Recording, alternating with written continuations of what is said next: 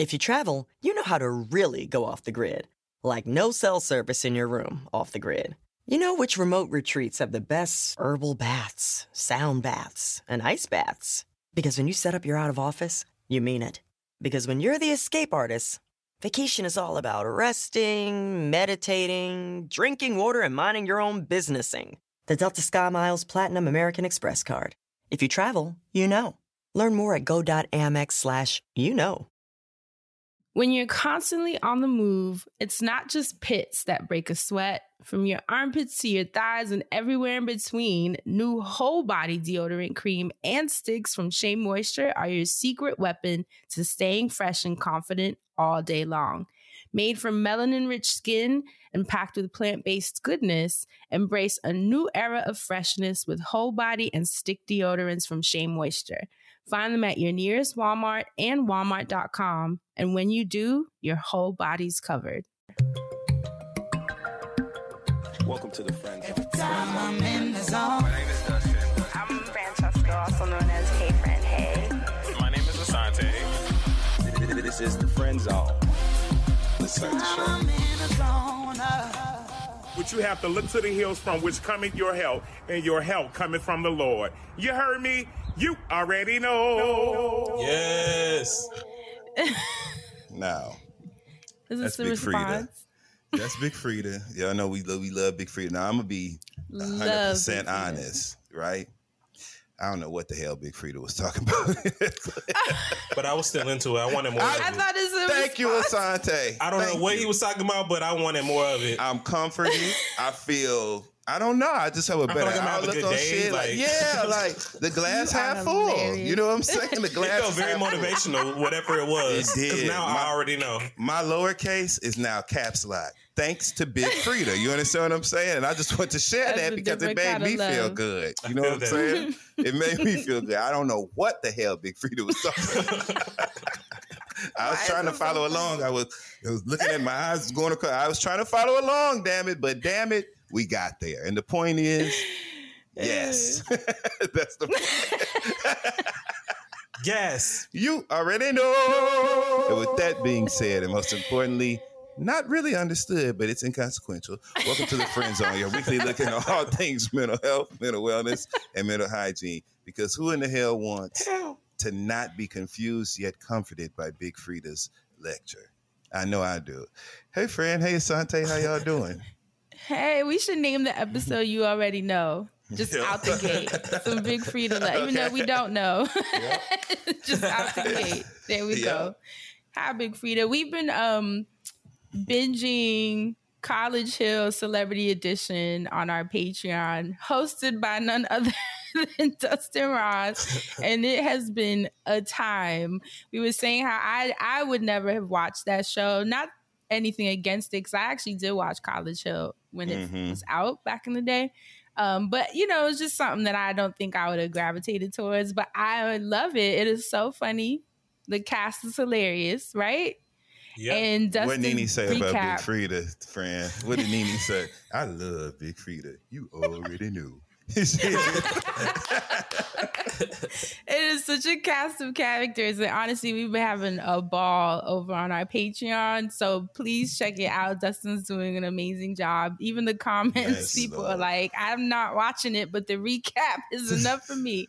So check us out on Patreon.com forward slash the Friend Zone Podcast if you haven't already. And Asante dropped a new episode of ETA, which is his personal podcast. Off her, I Asante. told you Get off her, guys. Off. Uh-huh. Not this hand, he said. Stop. and we have um the episode I mentioned last week where I spoke to Claude Kelly, which was a great conversation. If you didn't catch that, and we have a live stream this week. Asante, you want to talk about that? Don't forget, tonight is Wednesday Wind Down. That's assuming you're listening on Wednesdays because that's when the episodes drop. So I hope you got it on live. Right. Uh, if you're part of our Patreon, you already know what time it is. It's the last Wednesday of this month. So stay tuned for our Wednesday Wind Down. Our live is tonight. Make sure you are present. Check the Patreon for the post, and we'll see you there. Yay, exciting! I love our Patreon. We've been having a lot of fun over there.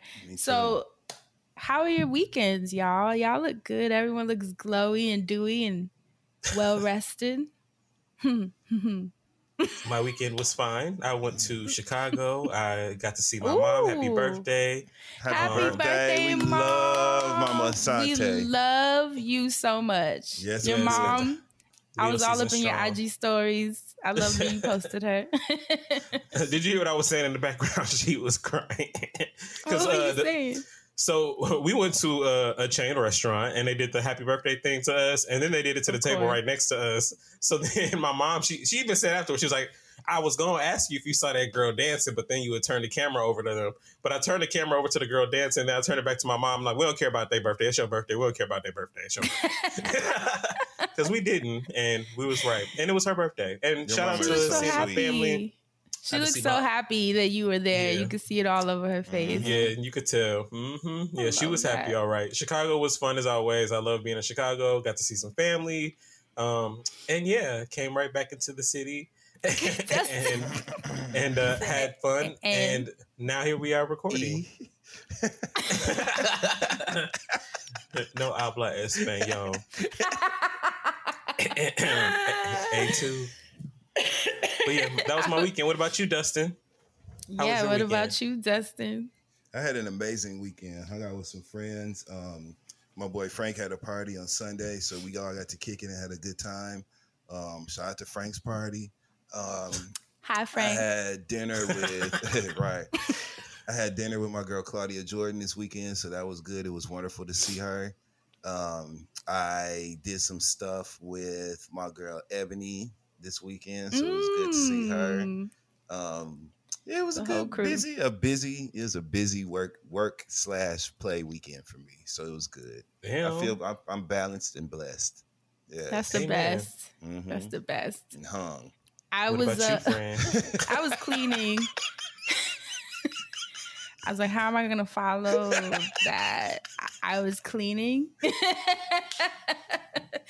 no, yeah, it was one of those um deep, deep clean weekends for me. You know, when you taking the plates Mhm. out the cabinets and Mhm, Getting up underneath under the sink. Yeah, getting up under the sink and all the crevices and just like that deep, deep clean um, in preparation for the new season. Now I'm gonna be doing a little bit of traveling the next couple weeks for work, for pleasure, a mixture of both.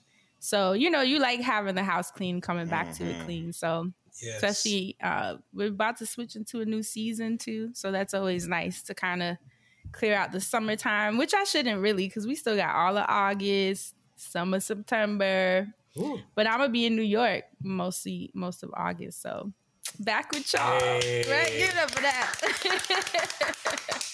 I'm, I'm I'm gonna buy an air horn for the show. I need a live air horn at my own. They're gonna hate you. Yeah. They're gonna hate you for that. So let's jump into this week's Black business. So there is a dope company by the name of Mysa Fragrance Haus. That's M Y S A. Fragrance and House is spelled H A U S dot com. It's a small handcrafted fragrance boutique founded in 2020. It's Black woman owned. I recently purchased this, isn't it for those of you watching on our Patreon? Can y'all see? Mm. I can see the bottle, but I can't see the name of the fragrance. Yes, yes, it's too shiny. summer, You right? summer, Summer- sexual. Summer San Summer you say? Santal. Santal. Okay, I knew I saw an S on the front and an L on the end. In my mind just. Summer sexual. I really want to call this episode that, but we'll stick with what we said first. so summer Okay, Santal. body shimmer. This yes, see Asante with the clickety clack. You already at the website. you know, I'm, I'm a little impatient. I'm sorry. I love it. I love it. So she created this body shimmer, y'all. I love me a body shimmer. When I was younger, I used to wear the hood version where it was like the glitter. Yeah. it, it would just, you know, Put remember when we used to put it on our chest and a little bit on the side of your eye and on your arm and shit? That, you know, that was a thing back then. We would wear the jewels too. Remember on the side of our eyes? That was like such a look. We put it on our school. knuckles when we fight. So if you got beat up, you were shining afterwards. You know, if you was a glitter ass, that means you hit got your ass. No, I'm just playing. I'm so mad at you. But this is like the classier, you know, oh, not Dustin throwing punches. Can't y'all see? Can't y'all see some glittery fists coming your way?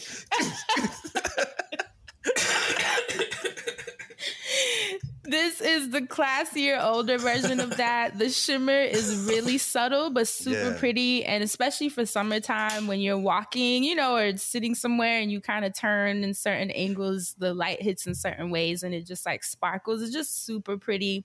On top of the shimmer, um, the Santal scent is like vanilla. It's just like, hold on, I actually You want me to read it? I got it. Oh yes, go ahead, go ahead, please. Fragrance profile. Top notes: Valencia orange, nutmeg, lily. Middle: Already. tonka bean, shea butter, coconut cream. And the base is raw honey, vanilla orchid, and sandalwood. Mm. Damn, Okay, smell so it's- good. and let Hell me tell you, it is a very warm, earthy scent. So if you're someone that likes more of like the fruity scents, this might not hit for you. But if you're someone that likes those warmer, like you, if you know sandalwood and Amber. the nutmeg, that yeah, the ambers, the tobacco, you know those scents that are like a little heavier. Um, that to me, that's my world. Like that's Mhm. my wheelhouse for scents. I love earthy scents that are more Hell like yeah. herbal. Mhm. Um, so definitely check that out if that's as soon as I said it. right now. All day. Not all day. Like Toya. Definitely check this out. It's a great combination because I've never seen a shimmer that had such a scent that literally feels like a perfume. Yeah. Great combination. Definitely check her out. And honestly, she has a lot of other scents on top of that. She also has like body washes, lotions, oils. Um, she has a scent kit as well. I actually ordered from her last year. She had like a whole discovery set. kit. Yes, you Mhm. see, said it right when I Mm, said it. It's a Wow. discovery set in case you're interested in trying a couple of other scents that she has to offer, but don't want to commit to buying, you know, like the the bigger size bottles. Mhm. So definitely check that out, which I think is great. I feel like every brand should do that. So, like I said, that's yeah, and she also has a shop. If you're in Philly, definitely check out her shop that recently opened. And also, congratulations, because that is huge to have a brick and mortar. You know, Hell normally yeah. we stick to the online just because there's no overhead and you're just kind of Mhm. easier. So if you're at that level that you can open a shop, that means Shout out to her. that should tell you everything you need to know about these scents. I actually tweeted about it um, a couple days ago just because I was so excited about it. I was like, I'm gonna just tell people about it, and it sold out within like Mm. An hour. And I'm not saying that to flex on me. I'm saying Mm-hmm. that because people read those notes And like, and saw what? that shimmer Yes. exactly and went on that site and saw everything she has to offer and the fact that it's black woman owned based out of philly i mean all that together is just a wonderful combination so check out mysa fragrance haus that's m-y-s-a f-r-a-g-r-a-n-c-e-h-a-u-s dot com i'm gonna tell you how to check the body shimmer but obviously check out everything else she has to offer you see anything good there sante i see you I see a nodding your few head things. I see a few things on here. You know, I'm looking at this you know we love a set myself. scent Yeah, yeah, you know. So you know, You know. Mm, mhm. So definitely check that out. And that's it for this week's Black Business. Last week's episode, let's jump into the recap. She's buxom. Who do you think came up with that? Thank you, Dustin Ross. it Well, Holding my head high. It was a shoot the shit episode. There was no hot button, but there was um, no segments, just whatever wanted to come up. And as always, those of you listening had a lot to say. Who stood out to you, Asante? Uh, a, a few of you stood out to me, but I will actually just keep it to a couple of comments. I'm going to choose one from the week before, actually. Uh, if you see something, say something, uh, where we Mm. actually talked about the uh, the dating and uh, technology for the Yes, hot button. I actually had button. one for that too because I wanted to tap into. I just wanted to say when we do the hot button, I mean, when we do the shoot the shit and then we do the recap the following week, I realized that we miss out on reading comments from Asante's episodes. So what we're gonna do moving forward is share comments from that shoot the shit and then share comments from the previous Asante episode. That way Period. we don't miss out on your comments. Because I realized that, especially with this dating one, there was so much of a response, and I didn't want to miss out on that. So I definitely had two comments from that as well. So just want to put that out there. But go ahead, Asante. Okay, so you know, last week's episode, she's buxom, since we already had to talk about the fact that it was titled that anyway. Um, I chose. Dang, I lost the comment. I thought I had them locked. In. Oh, I, on last week's episode, we talked about Big Brother, which was so crazy that Yeah. so I didn't realize how many people listening actually had a response to what was going on. But shout out to Gary Benjamin Holt Jr., who actually had a few comments on SoundCloud. Uh, he says Taylor's amazing. I hate what she's been going through. Paloma created a nasty, mean environment. Good, riddance, good riddance. and the last part of the comment says Monte is a coon. So Damn. right. I'm going to read one more of his comments because he had a whole chain. He said, I feel like the black p- players this year are rebelling against the cookout from last season, like it was somehow shameful what they did. Coons, clowns. Mm. So Gary was making some very valid points there. And I just, I mean, love to see it because I do not like how they are treating Taylor. Um, shout out to the one gay player whose name I'm going to learn uh, when I wa- when I catch up on the next couple episodes because he's the only one that was like at one point I want to partner with Taylor. I realize she's a stronger uh, player and she's somebody I want to like work with. So shout out to him. Of course, he's a white gay guy, but all the other blacks in the house, I don't even see y'all no more. and my mama, she watching too, so she know.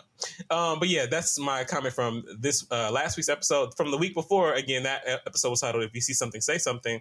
The comment I chose was from a user who didn't create a name.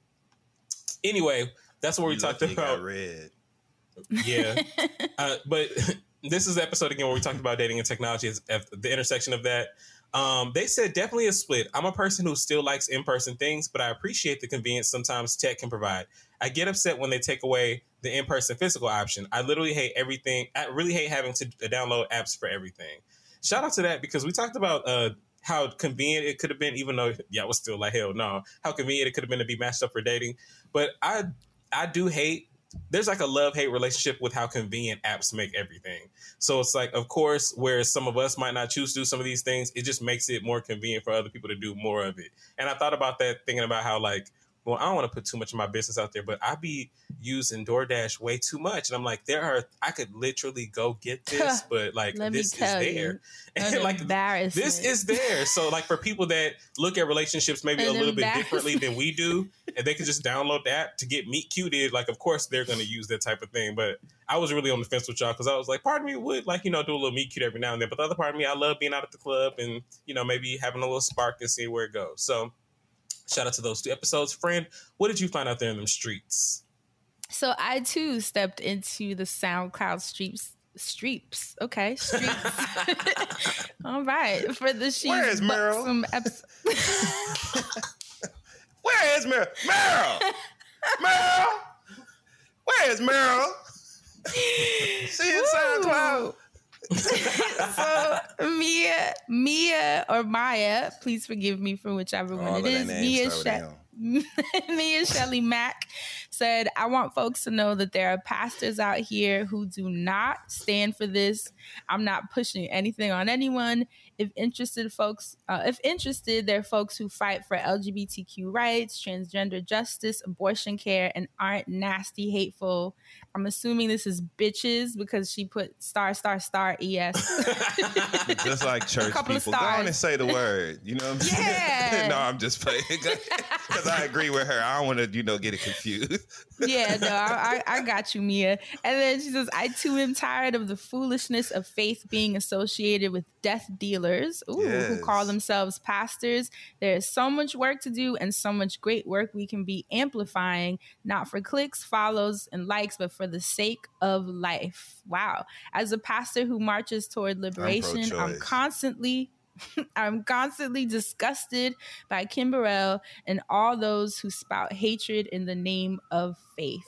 Wow. Thank Yeah. you, Pastor. Wish I could go to your church. That's what I'm talking about. I might click online one Sunday or two. Taylor again one day. And then for Asante's episode, I stepped into the Patreon streets and Rad, right? Rad said, I appreciate Fran highlighting the accessibility and ableism in dating. These apps have been instrumental in bringing people who have difficulties navigating the, da- the dating space. Also, LGBTQ plus people who need to navigate differently based on safety, scarcity, or even just being new to a city and not knowing the spaces to be in. Mm. And I'm glad that that was amplified in the comments because I did realize that mid episode. Like, we were definitely speaking from a place of privilege that we can just kind of pop out you know and and let's be real here we're also uh, visible people on the internet right. so it's a little bit easier to magnetize attention as well as outside of just us as people but obviously if someone recognizes you from somewhere they'll be more inclined to come up to you and say something and sometimes that in itself can create more more access and connection. Mm. So thank you for that conversation, Asante. I told you I loved it, and all of the responses were really great and eye opening, especially for any spots that we might have missed. So thank you, Fran, for that comment. Yeah, you, I love that combo. Uh, Dustin Ross, what did yes. you find in them Twitter streets for us? Shout out to um, Media Guru Loading at King Cassius. It's King with a Y, K Y N G Cassius, C A S S I U S who tweeted on Bertha is funny as hell, and what he tweeted was the video of Patrick from uh, Kandi and the Gang doing the "Are we about to fight?" prank with his grandmother. Take a listen. Gonna come fight me, and his grandma, eighty five. she said she's gonna jump in. You gonna help me? You gonna beat the hell out of her. Smoking a cigarette. That's so shout right. out to King Cassius for that. Um, also, if you want to see a good ass whipping, go. You know, I love the webs. The uh, I was about to say website. You know, I love the Twitter account. She got hands. Um, they got a, they posted a fight that says y'all will learn to leave the LGBT alone. And as you can oh, see, I saw that and I thought shop. of you. Yep. Mm-hmm. Wreck it, Ralph over here. I'm tearing it up. I love to see that shit. I was like, hell yeah, beat that ass. Also, um, I want to give a shout out to uh, where's the damn, where's the goddamn tweet? Here we go. I want to give a shout out to at Coach PR underscore NJ, who responded to a tweet from Cyrus Kenneth, who said Dru Hill should do a tiny desk, right? So in response to that tweet, in response to that tweet, Emmanuel Tai Lopez said they're gonna do "Tell Me" and all the books gonna fall off the shelf.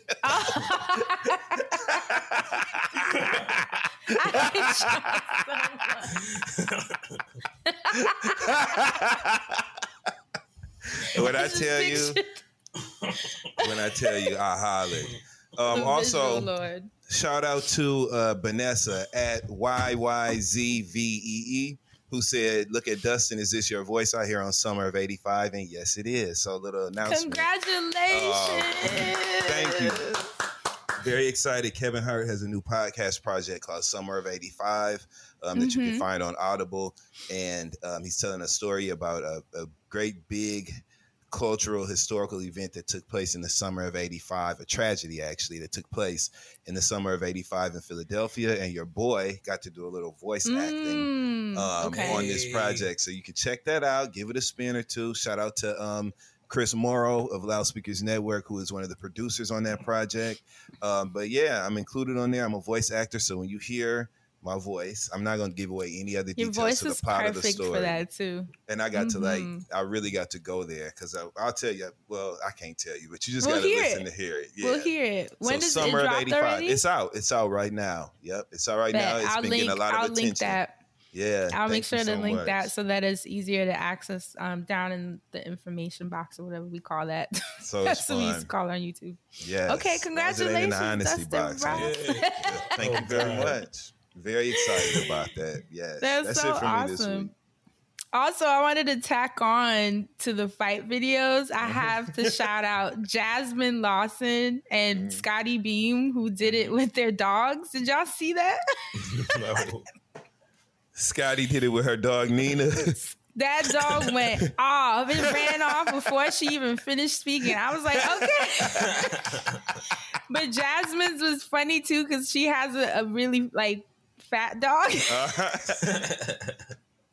whose name is Slim Thug. Come on. How much fun? and she told him, like, we gotta Wow. go, we gotta go. That's and he cute. was like waddling off, like, all right, and just kind of got out of his bed. But he walked off. I was like, go time for both dogs. I think that's the cutest. I already know how people feel about it being with kids, but the ones Yeah. with the parents and the grandmas and the dogs. So and the kids. just- Eric, did y'all It see when they did Eris Harris? Y'all know I love No. Eris Harris and all that stuff. They did Eris. She said, "Of course I'm gonna." She said, "What?" And this is how her little mind was. She said, "What kind of person would I be if I didn't? I would be a piece of trash if I didn't No, help she you. didn't. Of course I'm gonna help you." That's what that, that little baby. Bless her heart. She reasoned like that in the moment and was ready to throw her She little is- hands. I love Eris Harris. Y'all She know I love real her. Yeah. I still want to do it with my mom, but she won't let me post it. So I'll just have to send it between y'all. she would murder me if I ever posted some shit like that. I mean, murder. True crime podcast.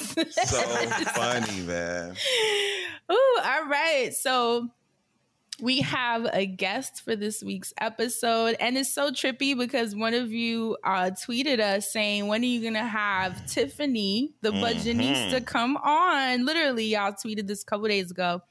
Uh, when are you gonna have Tiffany, the Budgetnista, come on to talk to us about this inflation and the gas prices and the looming recession and just all things money that clearly is on people's minds right now? People are feeling crushed and it's a bit of a pressure cooker with the economy. And it's hard because you see the government that should be helping us out sending money elsewhere. And Buying it's very Birkins hard. Ukraine. you know what i'm saying? And it's like what the fuck? And they've and meanwhile we have you know manufacturing issues with groceries. I don't know about y'all. Have y'all noticed when you go to buy groceries like there's certain things that are just harder to find like Pineapple even juice. No, oh, you mamas. On God, friend. I'm being dead serious. I have to go to, I have to go to either like three grocery stores over, and every now and then I can get them at my Target that I go to. but Uh, not but as cran- easy Cran Yeah. apple juice is there's a fucking shortage on Only some real shit. well i was gonna say my blueberries i've been having a heart attack I don't care. I'll take this computer in my kitchen right now and show you in my refrigerator. I have five he bottles of cran, 64 ounce bottles, five of them right now. That's what I like. so- if I ain't drinking no water when I had to taste for some juice, I like cran apple juice. And I can't fucking believe that I can't find it because of the supply chain. No, but all jokes aside, that's an issue. It's like whatever it is that you like to buy, people are noticing that shit's changing. You know, like my blueberries, I found that like it's a little bit hard to find. The shelf might be empty. I'll try the apps and they're like it's running low, or you will order it and then the uh, Instacart delivery person will hit you like, I'm gonna refund you because they don't have any. You know, or they'll This do a horrible swap. You know, or they'll be like, Would you prefer cantaloupe? I'm like, that's Man, not a berry. Girl, you're like, motherfucker. Like you didn't even try to offer me frozen. Like We I mean, got still I mean, no, but like- we got like, crescent rolls. She's like, what the fuck did you Can we think of a more reasonable swap, man? But all that to say, you're noticing it. You know, we're noticing it in different ways, whether you've been trying to order furniture, um, even just at work, lots of layoffs. Um, that's why it's made it so hard. We have not had any assistance from the government. What did uh, Biden say when people were asking about the gas inflation? He was like, Uh, we just have to deal with this. he said we have to deal with this for a couple years. Y'all know he said it. It's kind of uh, yeah, yeah, yeah, yeah, yeah. Ketanji was like, because I could see behind them glasses. She, Ketanji thought we couldn't see her eye. he said Ketanji like we homies. Ketanji looked over like she, Ketanji act like we couldn't see her eye. That motherfucker got the was gibberish, girl. ga- jibber jabber. Ah, ja, ja, ja, ja. She said, "Motherfucker, did you sleep?" Ketanji, Ketanji, lean. yo, crying. Y'all see that? Kamala didn't move because she used to the shit by now. She's like, this motherfucker always going in and out. Here you go again. But Kamala what I'm been slipping up too. You've been hearing her speeches? She got a lot on her. If this motherfucker falling asleep every this narcoleptic ass nigga falling out Oh every five my minutes. God. Shit.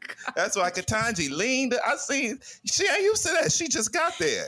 You know what I'm saying? So she what? She got, Bitch, I-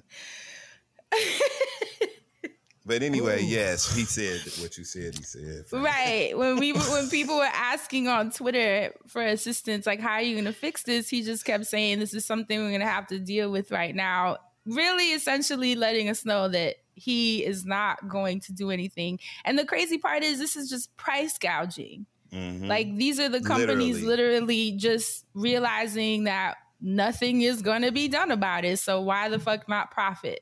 Isn't that crazy? It's what a world we live in. Mhm. It's so. Sometimes I I can't wrap my brain around the levels of evil that exist, Yeah. especially when it comes to greed. It's just like otherworldly for my brain.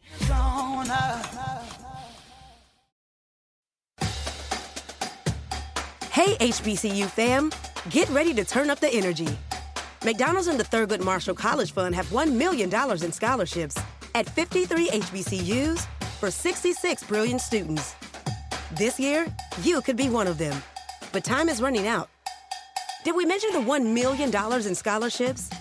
Apply by March 27th at tmcf.org.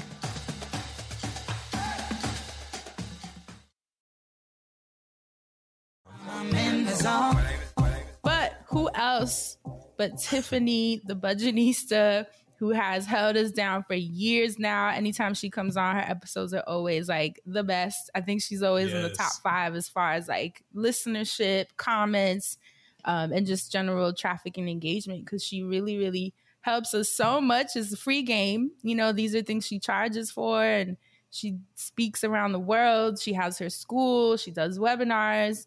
Um, so for her to come and bless us and answer your questions is always awesome. So we're so excited to have her back on.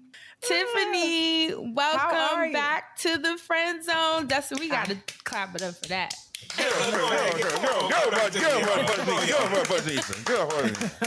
I'm That's that excited. drink Honestly, it's champs perfect clap. timing too, because I, I think on Thursday, um, they are going to be announcing if we're kind of like in recession or not. When, when does this come out? This episode Really? Wednesday. Um, tomorrow. Tomorrow. Oh, perfect. So Thursday, I'm calling it recession day. It's um the Bureau of, Eco- of- of Economic Analysis. They basically come to the front of the church tomorrow and Mhm. announce whether or not we've had a second straight quarter of economic downturn, which means that we are highly, highly, even more likely to be heading into a recession. So it'll be good because people will have to basically kind of listen for. I mean, it'll be all over the news, you know, and then they'll basically be calling it like, up a little I mean, recession Oh, is yeah, high inflation, Yeah, high interest hear rates, all these other things, but that will really be like, damn, it's Mhm. six months straight of economic downturn. Oh, we we in a recession. So it's good that's coming out Mm. right before. Mm-hmm. And can you just define what a recession is for people that might be like, I hear the term, but I don't exactly know what that means for me and my life? Sure. So a recession is by definition, it is when there is consistent economic downturn. Um, really, the time frame is two quarters, so each quarter is three months, so six months straight of economic downturn. And what economic downturn looks like is high inflation, interest rates are are um, high. There's debt creep, so people there are more people who have debt. People have Mm. less savings.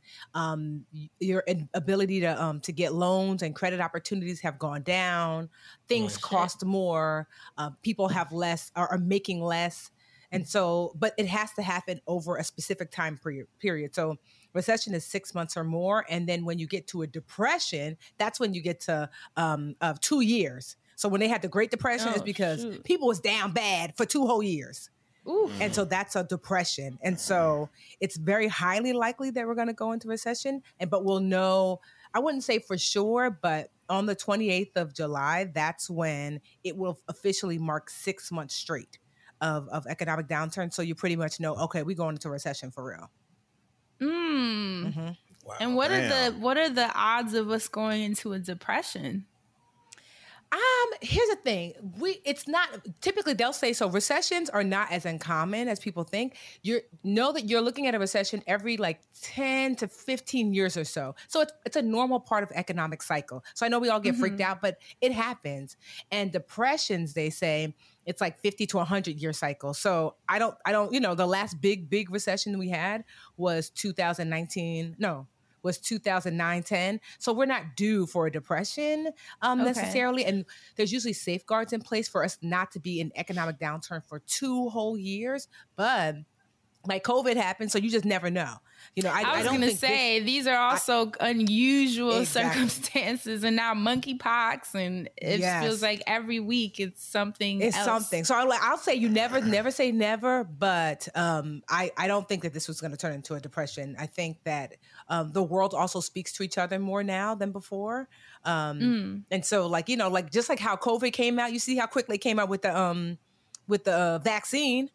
You know what I mean? Normally vaccines take like literally years, Years. 10, 20 right? But they came out with it quick. So I don't know that, a not to say depression is not possible, but the world speaks to each other more now. And so um, two years of economic downturn, or it really, it would be affecting us globally. Nobody wants that. So I, I think that people would chip in to be like, we're not doing that. Mm. That's so you're comforting. saying you're saying that we're due for a recession, not that the recession. So not that the and not to say that anything that you're saying is like you know set in stone, but because of COVID, uh, it maybe just added to it happening quicker or Yes. Because we Okay. had kind of like an economic, we had two two quarters of economic downturn during COVID. If you remember, there was like it went down, down, down, but then it rebounded really quickly. So they're like, we're in a Yeah. recession. Oh, psych, never mind.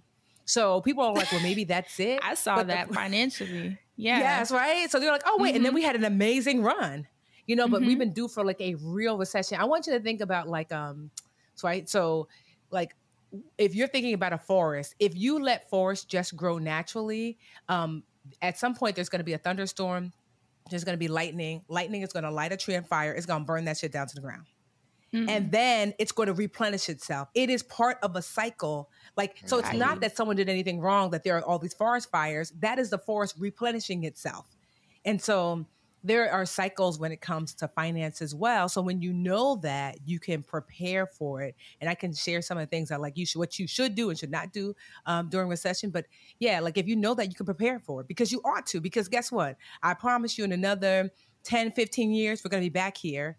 You know, it's almost like you'll, um, better, you you'll know, be when- better equipped. Exactly. It's almost like people are like, you know, say you're in a relationship and you're like, um, you know, you know your anniversaries is every damn August 3rd. How you gonna it's the anniversary? It's like, come on now. At this point, Right. it comes around and you know, get ready. But here's what Mhm. I will say. What's so great is that everybody's grown now. So I call it like reassessing your boat. So during that little mini kind of like recession that we had during COVID, that you got to push your boat into the water and see where you had leaks in it. So during that time, if you were freaked out, like, oh my God, I don't have enough saved. Oh my God, my bills are too high. Whatever it is that you were freaking out about, that's where you have holes in the boat. So you need to mm. be shoring those holes up so you can see yourself through whatever this recession is going to bring to the table. Yes, yes. Girl, But how I feel do like we- you staring right into my bank account? as you say I'm like, Asante, I'm like, I see you. No, you see them holes. Okay, I was like, is the light gleaming in? What you mean? Because some people push their boat into the water and that boat sank right to the bottom. They were like, oh, Ooh. And I, You I praise God, mine ain't sank. So, but you know, that, Right? that- I still need to plug some things now. Yeah, I can exactly. doggy paddle, but I want to swim. You know what I'm Exactly. saying? And then some people literally, their boats took them like forever and beyond. They were like, okay. Like, because the recession doesn't hurt everyone. Because also, too, during the recession, let's just say that you are someone who plugged those holes. You have a solid budget. You paid down a lot of your debt. Your credit score is decent. Um, you know, these are you have these like core fundamental things in place. The great thing is, is that now during a recession, you can look around and say, okay, there are there are good companies on sale. There's opportunities Mm. to grow businesses. So during a recession, more millionaires are made during that time because things are down and not a, not a lot of people have the um, ability to take take advantage of the opportunities. So you have the opportunity that if you are in a decent place to lean in. And so when you know like like your neighbor's house might go un- into foreclosure, which is not ideal for the neighbor, but maybe you're able to get that property for less you know Mm. and so when things go back up normal again all of a sudden that house you bought for 180000 is worth $400000 and so recessions are not are not bad for everyone and i say that because that's what happened in my house the house i'm living in now you know somebody lost it during i think the last recession i lost my house during the last recession that's the circle of uh not the yeah the last one 2009 the circle of life and Mhm. um but i purchased this house for $180000 and now it's worth over 400000 Mm. Wow. mm-hmm. What? you know your But friend okay. is rich Mm-hmm. I used to say, And we love it. right? I used to say baby millionaire, but that's because I was just trying to be like, you know, like uh, no, I'm a millionaire. Let's just call Talk it your what. I'm shit, like, Tiff. Talk your shit, That's Tiff. why- and Oh, that's yeah. why I we had to be like you, Tiffany. Tiff. It, it's happened. It's happened, and Yeah. that's why I'm trying to lead people into the light because I used to teach preschool before this. It wasn't like I was born to like a silver spoon. Like my parents are immigrants straight from Nigeria who were like, "Who is mm. Michael Jordan? You want Jordan? No, is that your father? Let him buy your own shoes."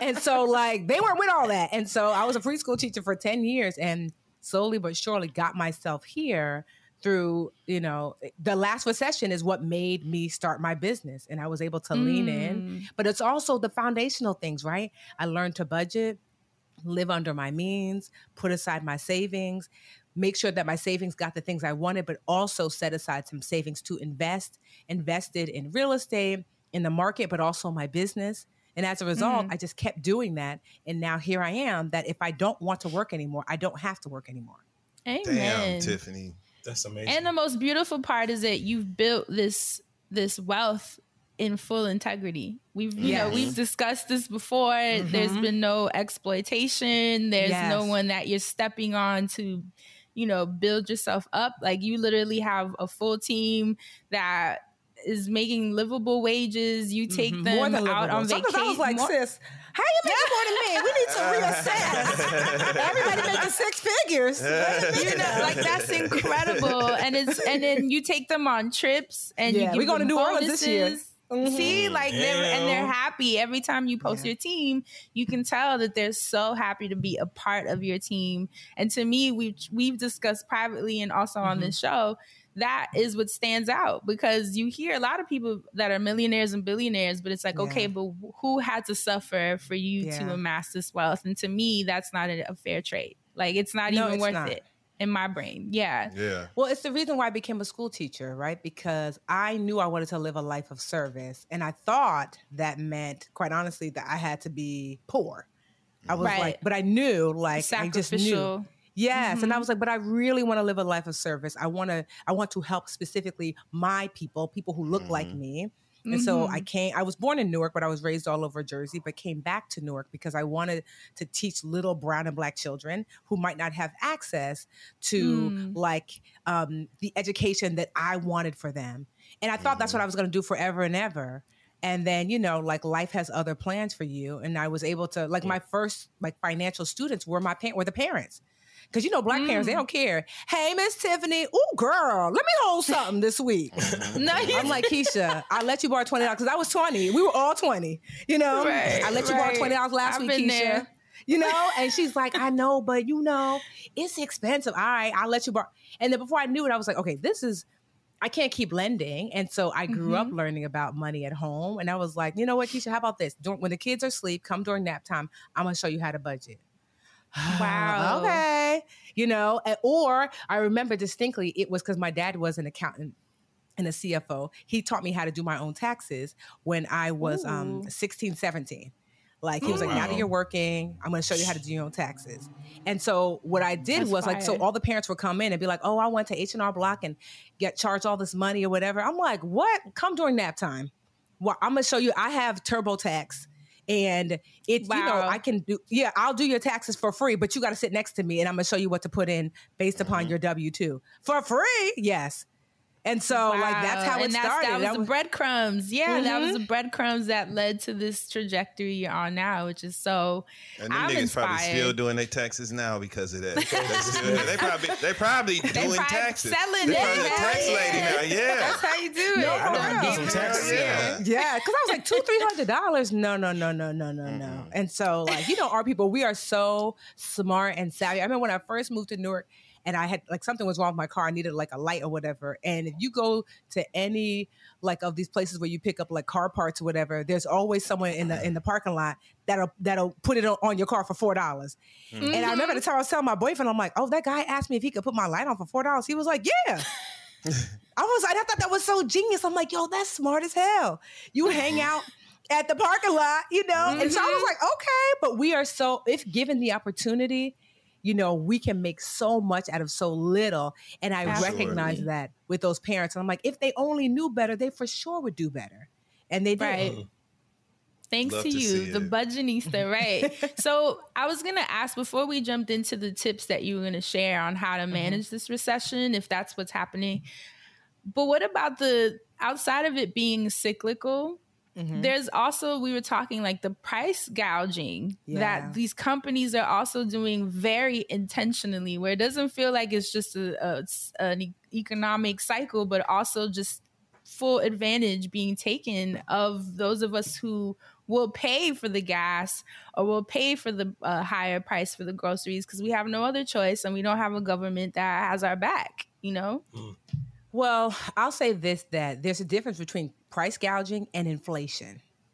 And Mhm. what what we are likely most likely for most people are experiencing is inflation because it seems crazy because it is. So here's a, a statistic: the inflation. Um, so inflation, just so we're clear, is when there is a general increase of the cost of goods and services. So things cost more money in an economy. So you know, Right. like how your grandmother's like, I I bought my house for fifteen thousand dollars. Yeah, granny, because inflation. That's why we here Right. now.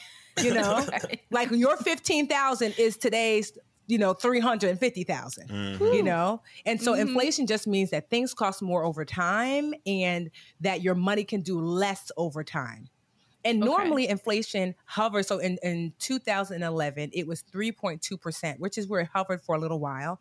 Last year, it was 4.7%, you know, which, you know, that's higher, obviously. But do you know what it is now? It is double. It is 9.1%. It has not been this high since um, 1981. Let me tell Wow. you something. When I opened that, that cooler at the store and I pulled that Arizona can out, and Mm-hmm. the motherfucker said a dollar twenty five, not ninety nine cents, like Arizona's Yes. supposed. I said, full stop. This is when I knew it was a problem. Okay. yes, it's true.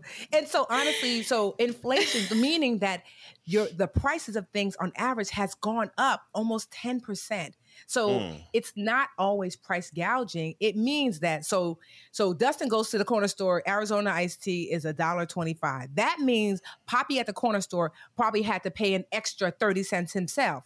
That means the people in Arizona had to pour, pay more for the leaves, more for the cans, more for the everybody is paying more, so they have to pass on the price to the person buying from them. Right. And so mm-hmm. because that's why everyone's it- trying to recoup. Exactly. So it's not necessarily, certainly people are taking advantage. So it's not necessarily that people are price gouging. It's like, it's costing me more money. I can't sell it to you at that price because that's what I bought it for. So how You do know, we so know as- the difference when someone is actually price gouging? What are the signs of that, Tiffany? So if you see something as like double price, because also too, so you can you can price match, right? So if you go and one poppy store is selling, you know, Arizona iced teas for a dollar ten and the other one a dollar twenty five, it's like, all right. So how come he could do a dollar ten? You doing too much, you know? So, or okay, okay. you see the prices are increasing in a way that you're like double. Mm, that seems like ex- like excessive in comparison to what I'm seeing out there. So that's really what it's going to come down to. You're going to have to um, look at to see what other people are charging, and that way you know, like, okay, for this area, you know, that actually is the price. They're not doing too much. You know, so that's one of the best ways. And if you just find that prices, because nine, you know, nine point one percent, that doesn't mean the price goes up times four. Right. So if it right. feels super ridiculous, it likely is. Okay. Mm, Okay, because I think, um, and then you know, with COVID, there was so many supply chain issues. So I know that has a lot of companies backed up and having to recoup. I've seen some farmers, even on TikTok, talking Mhm. about their bales of hay, like how Mhm. much every you know they they are paying more for less product. And then have to recoup by charging us more. And they were so sad about it, so apologetic. But that is Yeah. the cycle of business, you know. But I felt like with the gas, though, that's why I was like, I don't know. This felt like price gouging because it was just insane. The prices were nine and ten dollars in some cities, and then four and five in others. You know, And sometimes you're right. That and to your point, when it feels insane, it likely is because sometimes gas stations will get together and be like, "This is what we finna do." Um, And that's Mm. why I from, I read an article the other day that I think the federal government has stepped in to be like, "You Mm. tried it, bring it down to Wow. a place that's reasonable," because that does happen where there will be um, people that band together to say, "Hey," so they can't price you know price match. You know, or or Mm, price check. Let's all bring our prices up to a place that's unreasonable. wow. Mm. What Dirty a world. asses, dirty rotten Right?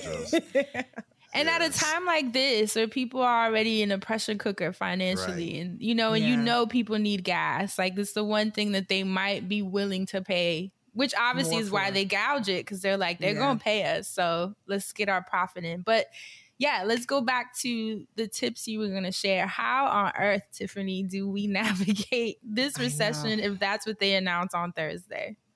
So, well, here's some things not to do during a recession. Everybody, uh, because the market is already down anyway, but taking your money out of the bank. Sometimes, you know, like black folks, it could be 19, but really like 85 on the inside. I'm taking my money out the bank. I'm hiding at home. So, like, not in the mattress, sis. Like, Right, you know, you are not your granny. So, Right. keep your money You in the bank. An alarm. I know that banks have banks have FDIC insurance to protect up to a certain amount of money, and so you know not to take your money out of the bank and hide it. Also, too, Mm. if you have more than ten years to retire, leaving your money in your retirement account because yes, you're going to see a drop, but like investing is cyclical. It goes up, it goes down, it goes up, it goes down. And so if you have 10 years, you're like, oh, I'm retiring in two years, then you might be like, I don't know if I have a if I lose this money, I probably can't recoup it. But if you have 10 years, you Mm. know, you're in your 40s or or your your 50s, you know, your 20s, you know, not taking your money out of your retirement account. So you don't you don't lose what they call it's like um um, actual loss. So let's just say you had a, a ten thousand dollars in your retirement account, and it said now it's five thousand. That's on paper, but the moment you withdraw it, you've made it real because now you just have the five thousand. and it can You never know? go back up. Yeah. Nope. You know, but if you leave it there, that It can five on paper is there. Yes, because maybe after the recession, five years, six years, ten years after the recession, now it's fifteen. It's like Mhm. okay, just like Yeah. the loss is not real until you withdraw it. Neither is the game. People like all the people with crypto. And I'm crypto rich. Not Hey, anymore, that's bitch. me. Not- oh, sorry, friend. My bad. Let me tell you, that is me. I've been trying not to look at that account. leave it, leave it. I say, Grand, you young girl, leave it alone. But no, crypto I- had it was a long term. It was a long term Yes. investment Yep. anyway. Yes. So I and I've already been through a couple of cycles. We remember when it was twenty thousand, and then it dropped to Yes. three thousand, and then it Yep. went back up to sixty thousand, and now it's dropped to nineteen or twenty. Yes. So I've learned through crypto. It's just a to cycle. Just don't even look leave at it. It's a cycle. Right. It's Mhm. just, but I will say about crypto because it is very volatile. I tell people Right. not to have more than about five percent of their if they're going to be investing in crypto, just because certainly you know it's like when you gamble like in Vegas that the more money you put on the blackjack table, the more you can win, but also the more you can lose. right. And so, like I say with crypto, because it's so volatile, like five percent, you know, of, of your portfolio of what you're investing in crypto is is plenty. I, I wouldn't be like I know people who put all their money in crypto. If they had a hundred dollars, it was all crypto. And I see Mhm. them on Reddit literally having heart attacks because they're like, yo, I've lost everything. Like, I put up my house Yeah. or put up their retirement funds. I mean, it's been bad. Dustin, why are you laughing? it's been bad That's reading them, but I, make-believe like I, shit. s- If I didn't, anything, I you didn't should put it. know. You know, just a little bit, see what it do. It's I true. It's honestly, the when people get, Yeah. Like, people get ain't- caught up in you the need brick and hype. mortar. Yes. And I'm like that too. See, I'm caught old school. That like I have a little bit of crypto, but I was like, ah, I feel like somebody's grandma. I don't know about nothing that crypto, crypto currency now. Look at look what Right? Tiffany hand at. You know, you know somebody. I'm like, child. I don't know about that kryptonite now. I'm like, so I'm like, right. I love See? See? because you well, I didn't. I didn't put more than I could afford to. That you could afford to You lose, know, which is- You that's how. smart, That's how. I viewed it. Exactly. Yes. I did Yeah, that. we we laughing at the. I ain't gonna call them dummies, but you know what I'm saying. We laughing at we laughing at the more riskier adventurous, you know, investors. But it's the same for stocks too. The the Yeah, more yeah, traditional absolutely. stocks, my account has dropped too. So Yep. it's like it's an all around thing. And my mom had actually been a little concerned because her retirement with her stocks, you know, she was Mm-hmm. like, I'm trying not to look at it. I was like, don't even look at it. Just like Don't. leave it alone. And you know it's there. And like you said, Tiffany, it's a loss once you withdraw. So Yes. right now, just let this cycle come in, and hopefully it'll go back up soon. Which we know that it will. I mean, we've Yes, seen it this always it time and has never again. not rebounded. That's the thing. Right. I know we all freaked out, but it's never not rebounded. Now the question is when.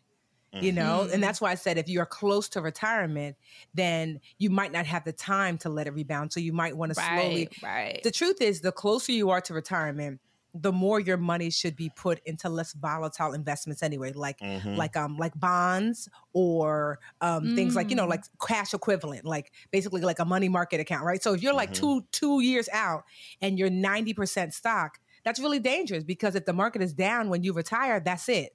That's you know, 90% so- of your security gone. Exactly. So the rule of thumb is kind of like, you know, whatever, think about like, so um, do your age minus 100. So if you are, if you are 80, you should be like 80% bonds and safer um, um, investments and like 20% riskier. You know, if you're Mm. 60, 60% um, um, more volatile like stocks and then 40% riskier. So I that's kind of like the, Mhm.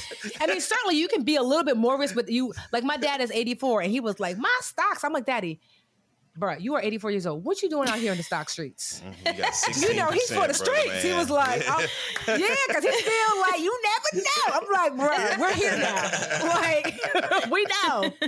you literally, he literally just turned 84 last month. Happy And birthday. so I was like, Wow, right, yes. happy And so I was like, birthday. Patty, like he, but you know, but so, but that's the key. It's like someone like him should not be heavily invested in Mhm. in stock because That's you know you actually need that money right right in the here and now. Something else to Mm. consider for the recession is, well, one, I don't believe in co-signing anyway, but especially now, don't co-sign because if Mhm. the person Ooh. that you co-sign for loses their job because of the recession, you are equally as responsible. You know, Oh, so you want to be mindful that if you're, you know, if you, you know, co-signing is p- typically never a good idea, but especially with the recession looming. Um, something else to consider is not taking on new debt.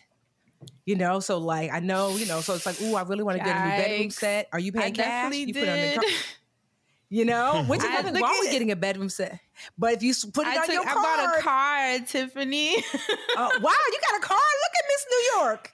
yeah, I mean, I had to living out here. Yeah. You know, it's really hard. I mean, you don't need a car. You can Uber, Okay. obviously, but it just makes life a little bit easier because it's residential, suburban. Yeah. It's in Oregon, you know, and I want to be able to to drive around. But I was so concerned. I was actually really gonna hit you You should have. You could I oh, know, all to y'all be can always like- text me.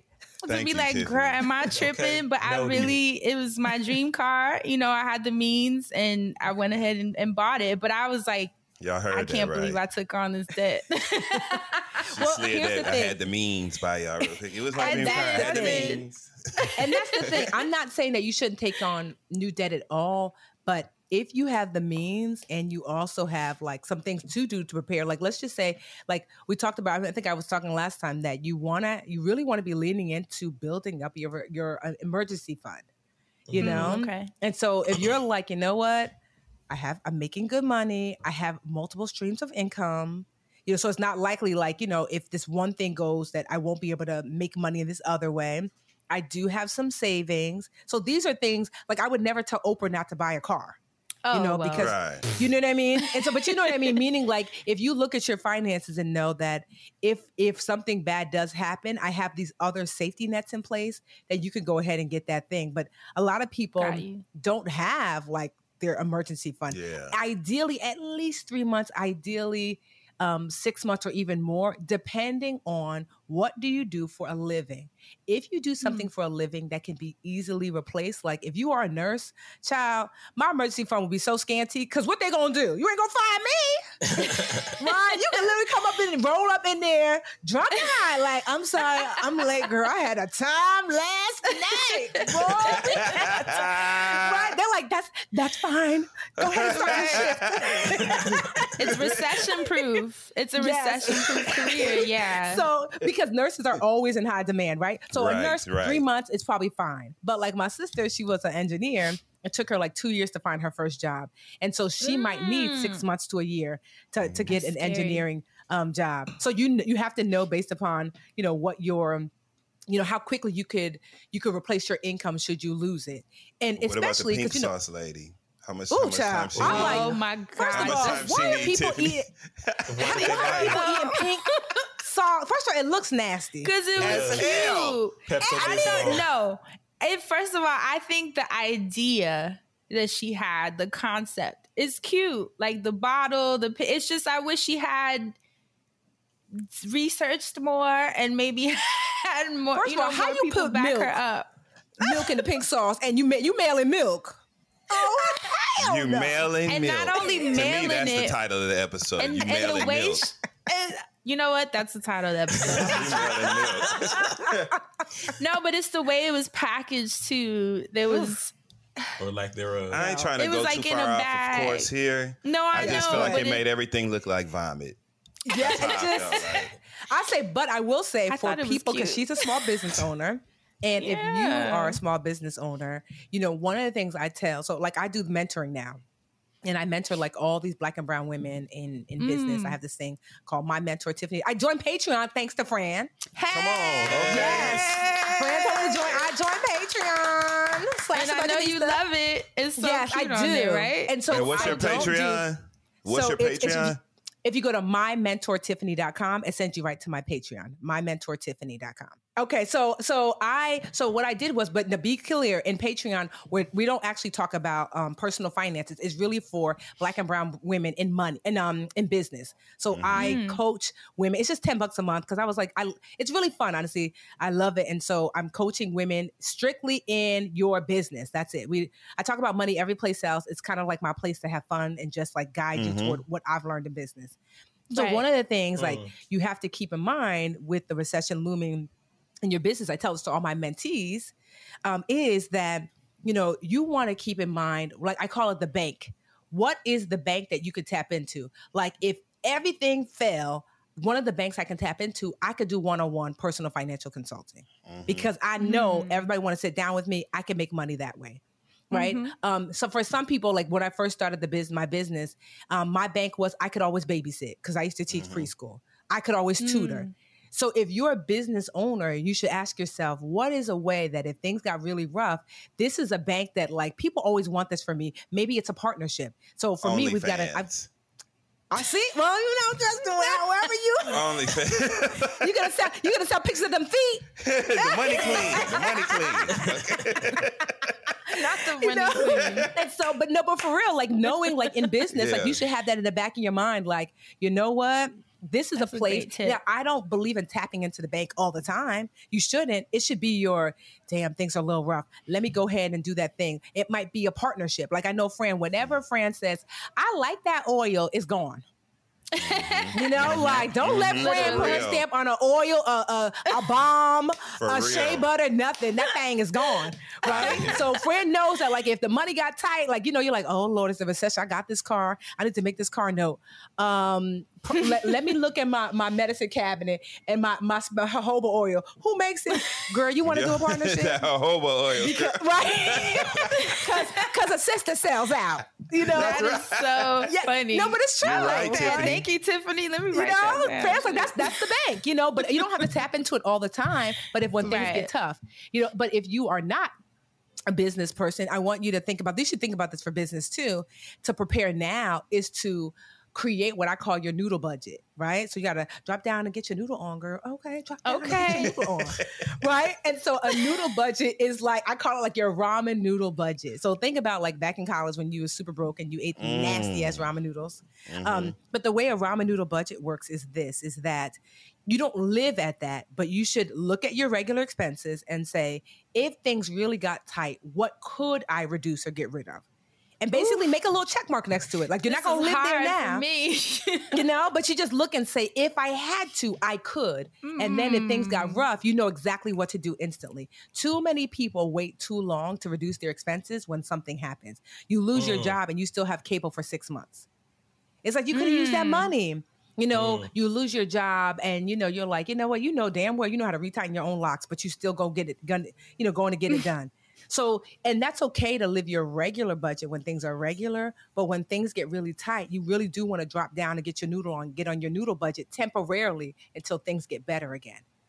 You know? Mm. Okay, I have a question. Um, I know you'd mentioned the term cosign. Now, cosign automatically turns me off, but I need more information. So when someone, if someone ever were to be like, "Eh, blah, cosign," like I need to know all the reasons I'm going to say no. So I just Good. need all of the information because you said something interesting to me there, and I remember at one point wanting to help like a family member and thinking to myself, no. Mm-hmm. Ain't and it ultimately always? it was a no. but I just need to kind of walk through what could have been the effects if I said yes. child. Because I think I, my No, no, hesitation go ahead. was I'm just saying, woo, like Well, I'm no. telling you the effects. The, the Right? only one part of me that was about to be like, yeah, is like if I gave them the card and I still had to be responsible for like if I could look and see and then be like, you know what? Well, at least I could just pay this off and we could be done. Because if they're not gonna pay it, like it's getting this payment by the date because I at least know that. But like that's So for a credit it- card. So the issue with co-signing is, Asante, you are literally equally as responsible. Mm-hmm. So let's Hell just say that person says, "Ooh, child, I'm about to get me this Gucci," and thirty thousand dollars later, you are equally as responsible, not half responsible. Y'all are equally yoked now. I was married mm-hmm. now, like for real, like you are equally responsible. That's that's the problem with co-signing is that the reason why that person needs a co-signer is that the lender has said we, according to either your past or your current financial situation, we don't trust that you're going to pay us. Go get someone that we are reasonably sure will have the money to pay. So, and it's very difficult. The other thing too, Asante, is so difficult to get out of. So let's just say you co-sign for a car. It's difficult to get out of a co-signing situation. You can refinance the car, that's possible. But if that person is late on payments, they're not going to let you refinance. Um, you can have that person if they make on-time payments in time. Sometimes you could ask to be dropped if if they've been making really on-time payments. So if that family member ran up that credit card, or let's just say someone took it and, and ran it up, then that's your money that you're owed to. Even worse with co-signing, let's just say you co-sign and it's a very responsible person. Fine. But then you go and you want to buy a car, you want to buy a house. Guess what? That debt is your debt too. And when you're buying like a house, especially, they look at something called DTI, debt to income ratio. How much do you owe versus your income? And now that's not even your money that you owe, but it's it's being factored into how much house you can afford. Because the mortgage person is like, yeah, but if your auntie does not pay back, that is your debt. So now we can't we can't let you get a house for four hundred thousand. Uh, we can approve you for three fifty. So it's just not worth it. You know, I much rather because I believe in helping out family members, right? I much Mhm, rather that I give you money, you know, or lend Right. you money and knowing that I'm probably not going to get it back. I'd rather you lend your money than you lend your name. Okay, amen to that. But let's mm-hmm. pretend I was not pessimistic because mm-hmm. I am. let's pretend I did the cosign mm-hmm. and they've been paying it off appropriately. Good. So does that now reflect their credit uh, in a positive way and mine too, or just theirs? Because I was just the cosign. It's my understanding it just reflects their credit. That the credit is Yeah, so see, tricky knew what the that things was, so. when you do stuff right, they be like, "Yeah, we don't care. Let them not Right. pay." Then it's like, Ain't that "Oh, a bitch? Yes, it is. And so it's my understanding that it just reflects, but don't quote me on that. It just reflects on their credit. But if they don't pay, it will reflect negatively on um Yeah. on your credit. And so it, there- there's a difference between, like, say, if you're married with somebody, you can have a joint card. That's not the same thing as a cosign necessarily. And also, too, you can add a child on, right? So I was when I was in ask college, that. Like when Mhm. you add someone on, like a young cousin that you want to help, because if your credit is strong, like it'll Mhm. help them build up. But what if they start being a college kid with credit cards and stuff? Does that affect your credit at It, all? it or won't. is- so you can add it. someone on, and if they don't pay, so it's you're like I did this for my sister, right? So I added her on, and well, here's the thing: I added my sister on. So typically, when you're adding someone on, you're not giving them the card. Ideally, basically, Fran, you just gonna Fran. And they get to mm-hmm. piggyback. They literally call it piggybacking. They get to piggyback on you. So whatever Fran do, we do. Fran paid off, Got I you. paid off. So Right. I'm not gonna lie, I was late one time. My sister called me cussing me out. she was like, "My credit score dropped." I'm like, "Girl, that's not my problem." And she was like, "No, it's that damn credit card because I had it on automate, but I forgot I had switched banks." And I was like, "Oh my Oh. bad, my bad, girl." So I took a hit, she took a hit. Oh. so that's the thing. It's that like so it's really not that you're worried about your baby cousin's swipe because you're not going to give them the card. They just get to inherit your good behavior. So you have to make sure that you automate you. that good behavior. Mhm. got you, got you.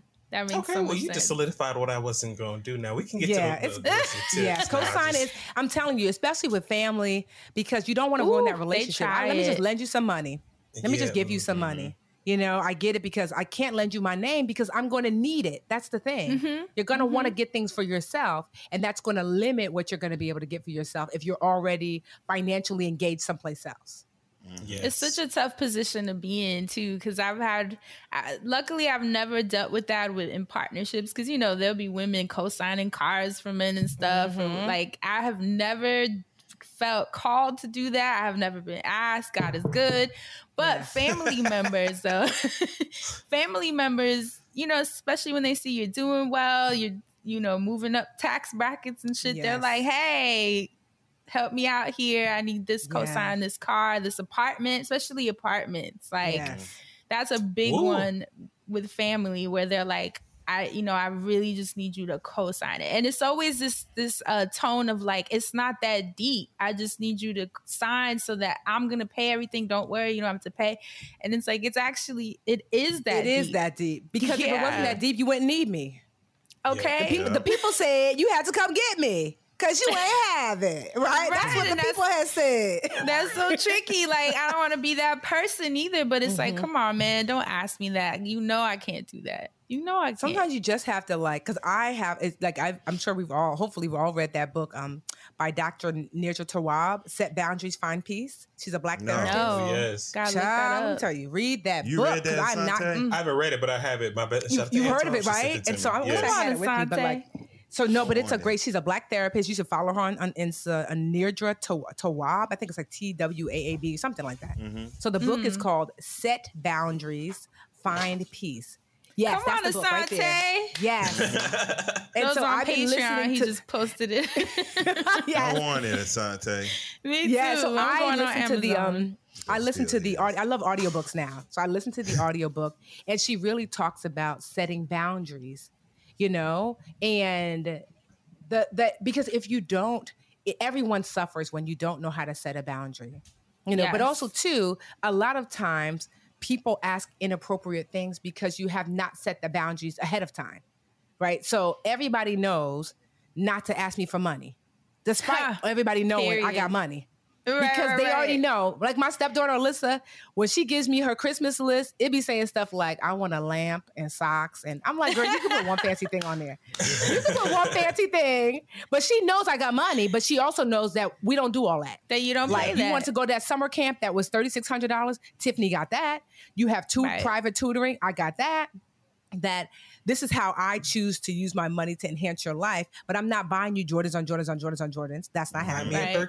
You know, It's I'm not buying you like, yeah, she knows she has one fancy aunt, and that's who she goes to, like, for all the like I asked Auntie for Gucci. I'm like, Gucci, girl, you 15, but okay.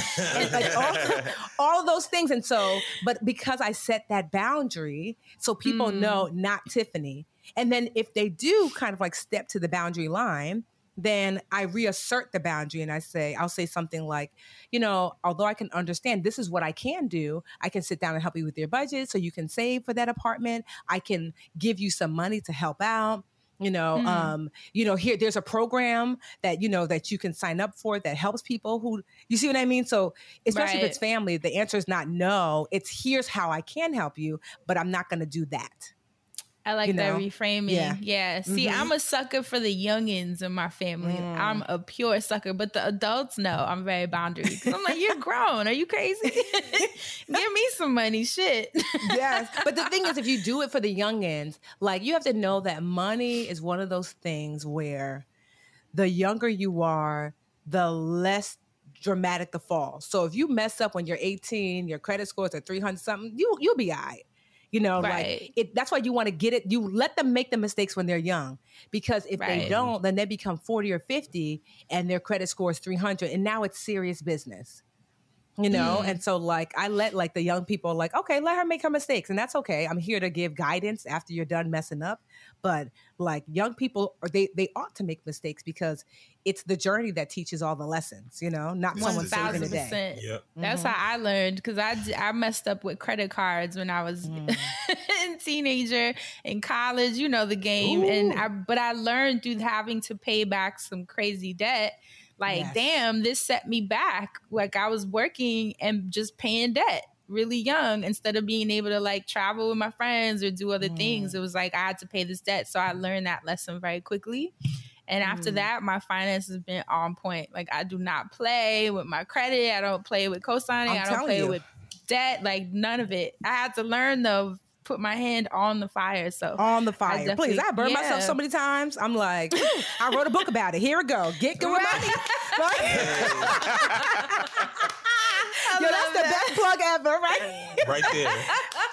Yo, honestly, I'm not gonna lie. Y'all really helped significantly. Like, this, I'm I, this book is literally Black history. Like, I didn't know. Hell yes, I'm going through so much at the time that like it sold so many copies, and I thought because you don't know, I don't know what numbers mean because I'm not necessarily part of the book world, but Right. so about a million new books come out a year, and only of a million new books annually. Only about 80 of them ever sell under over 100,000 copies in that year. And my book, Really? so mhm. my book sold 160,000. almost double. Come on. Yes.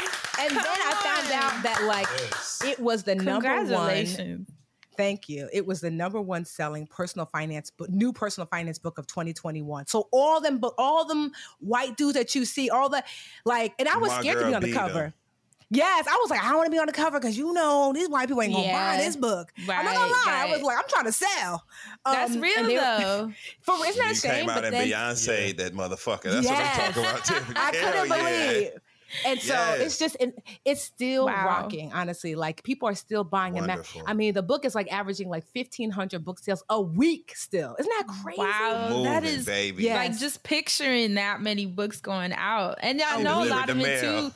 I know a lot of it too was people were just happy to see themselves finally Yes. on a Yep. book cover that had to do with finance. Like that was, I'm sure when um they were walking through the aisles, it was like, oh shit, what?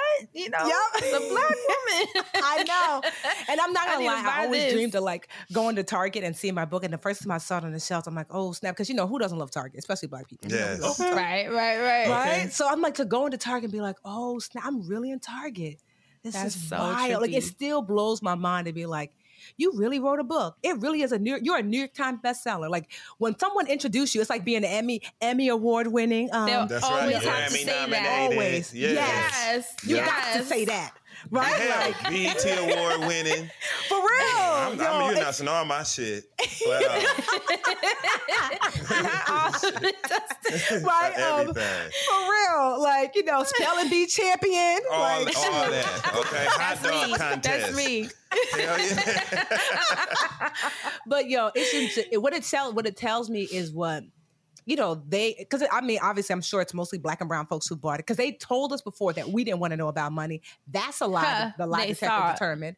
You know Mhm. that we're wanting now more than ever. I love to see all of these amazing financial folks that have come out like the earn your leisure guys you know they got a Right. great podcast you know you know we got um brown ambition Mhm. um, me and Mhm. Mandi, um, like you know, like there's so many amazing black and brown people in personal finance. Ash Cash within the vault, and so I love girls. it.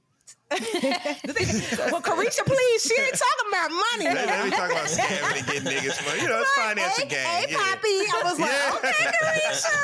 I've been staying abreast of things. oh my God, yo, but it's just, but I love to see it. And, and I, because what it represents is a shift in our community. Absolutely. Absolutely. you know, a A shift toward healthy shift. financial. Yes, a healthy Mhm. shift toward financial awareness and that we're wanting to do and be better. And I just like that's why I love I always love coming on here and like that first time I came on, people still hit me up. Like, yo, I come I be back to seeing this. it.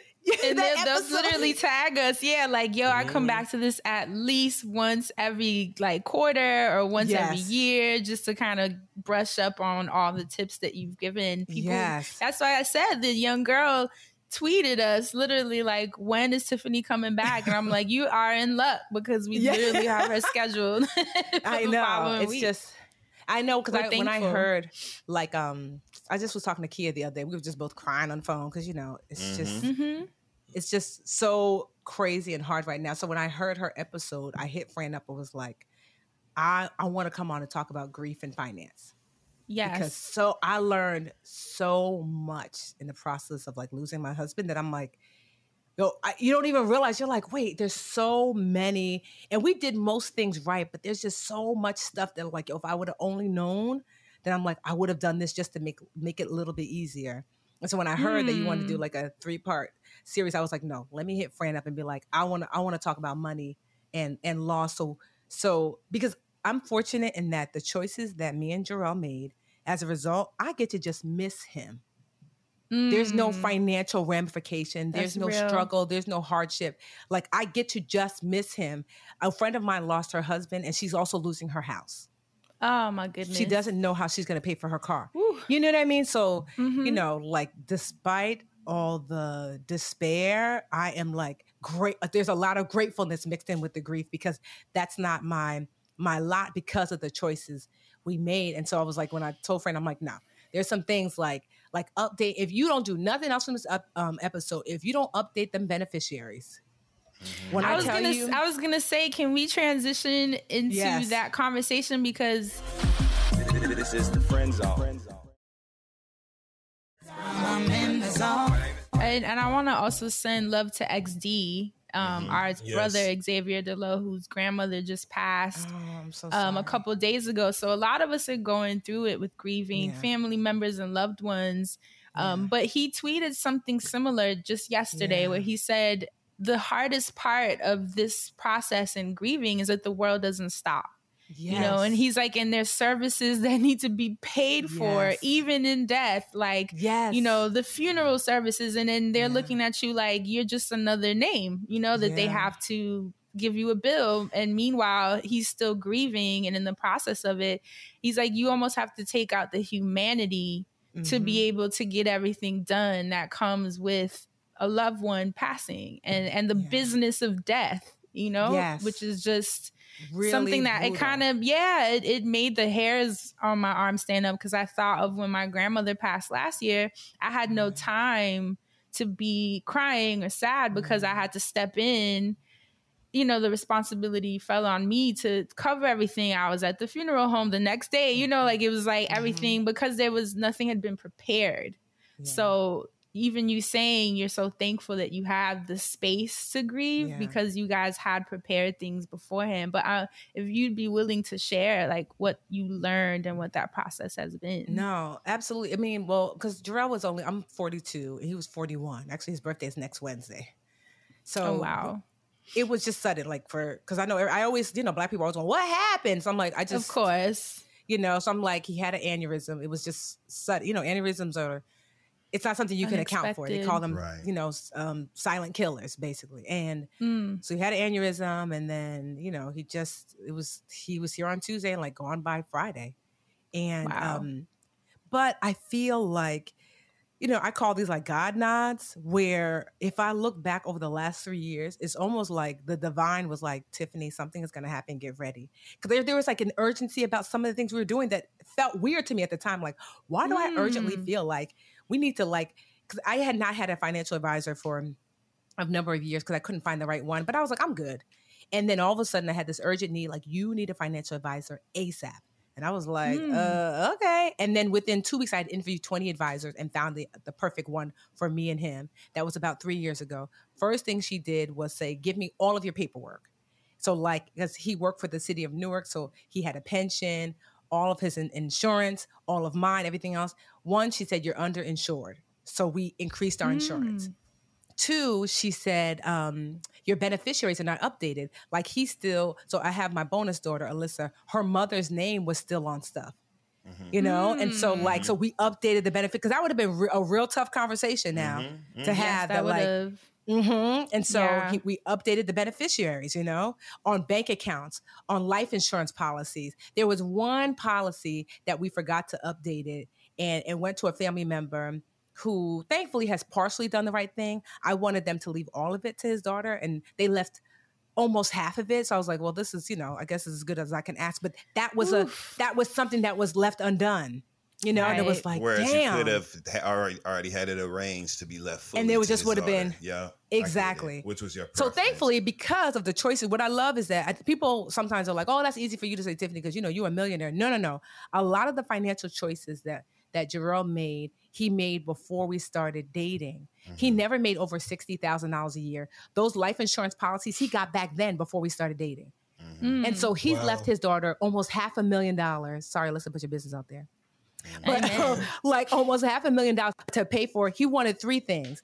He wanted her to have a house, and we have a second home that I'm giving her Oh, my, my half. goodness. You know, he mm-hmm. left like his half belongs to her, and so I told her Mm. I'm gifting you my half too. So that way you mm-hmm. have this home. Oh my goodness. Mhm. And two, he wanted her to college to be paid for. That's done. Oh, And my he wanted her to goodness. have a strong finance because Darrell grew up in like you know like the hood, hood, hood. I mean, if you see. New Jersey Drive, that was him and his friends. Mm-hmm. You know, Right. wild, kind of stealing cars. You know, and then he got you know grew up. You know, I used to be like, you see what? He's like, don't worry about that part of my life.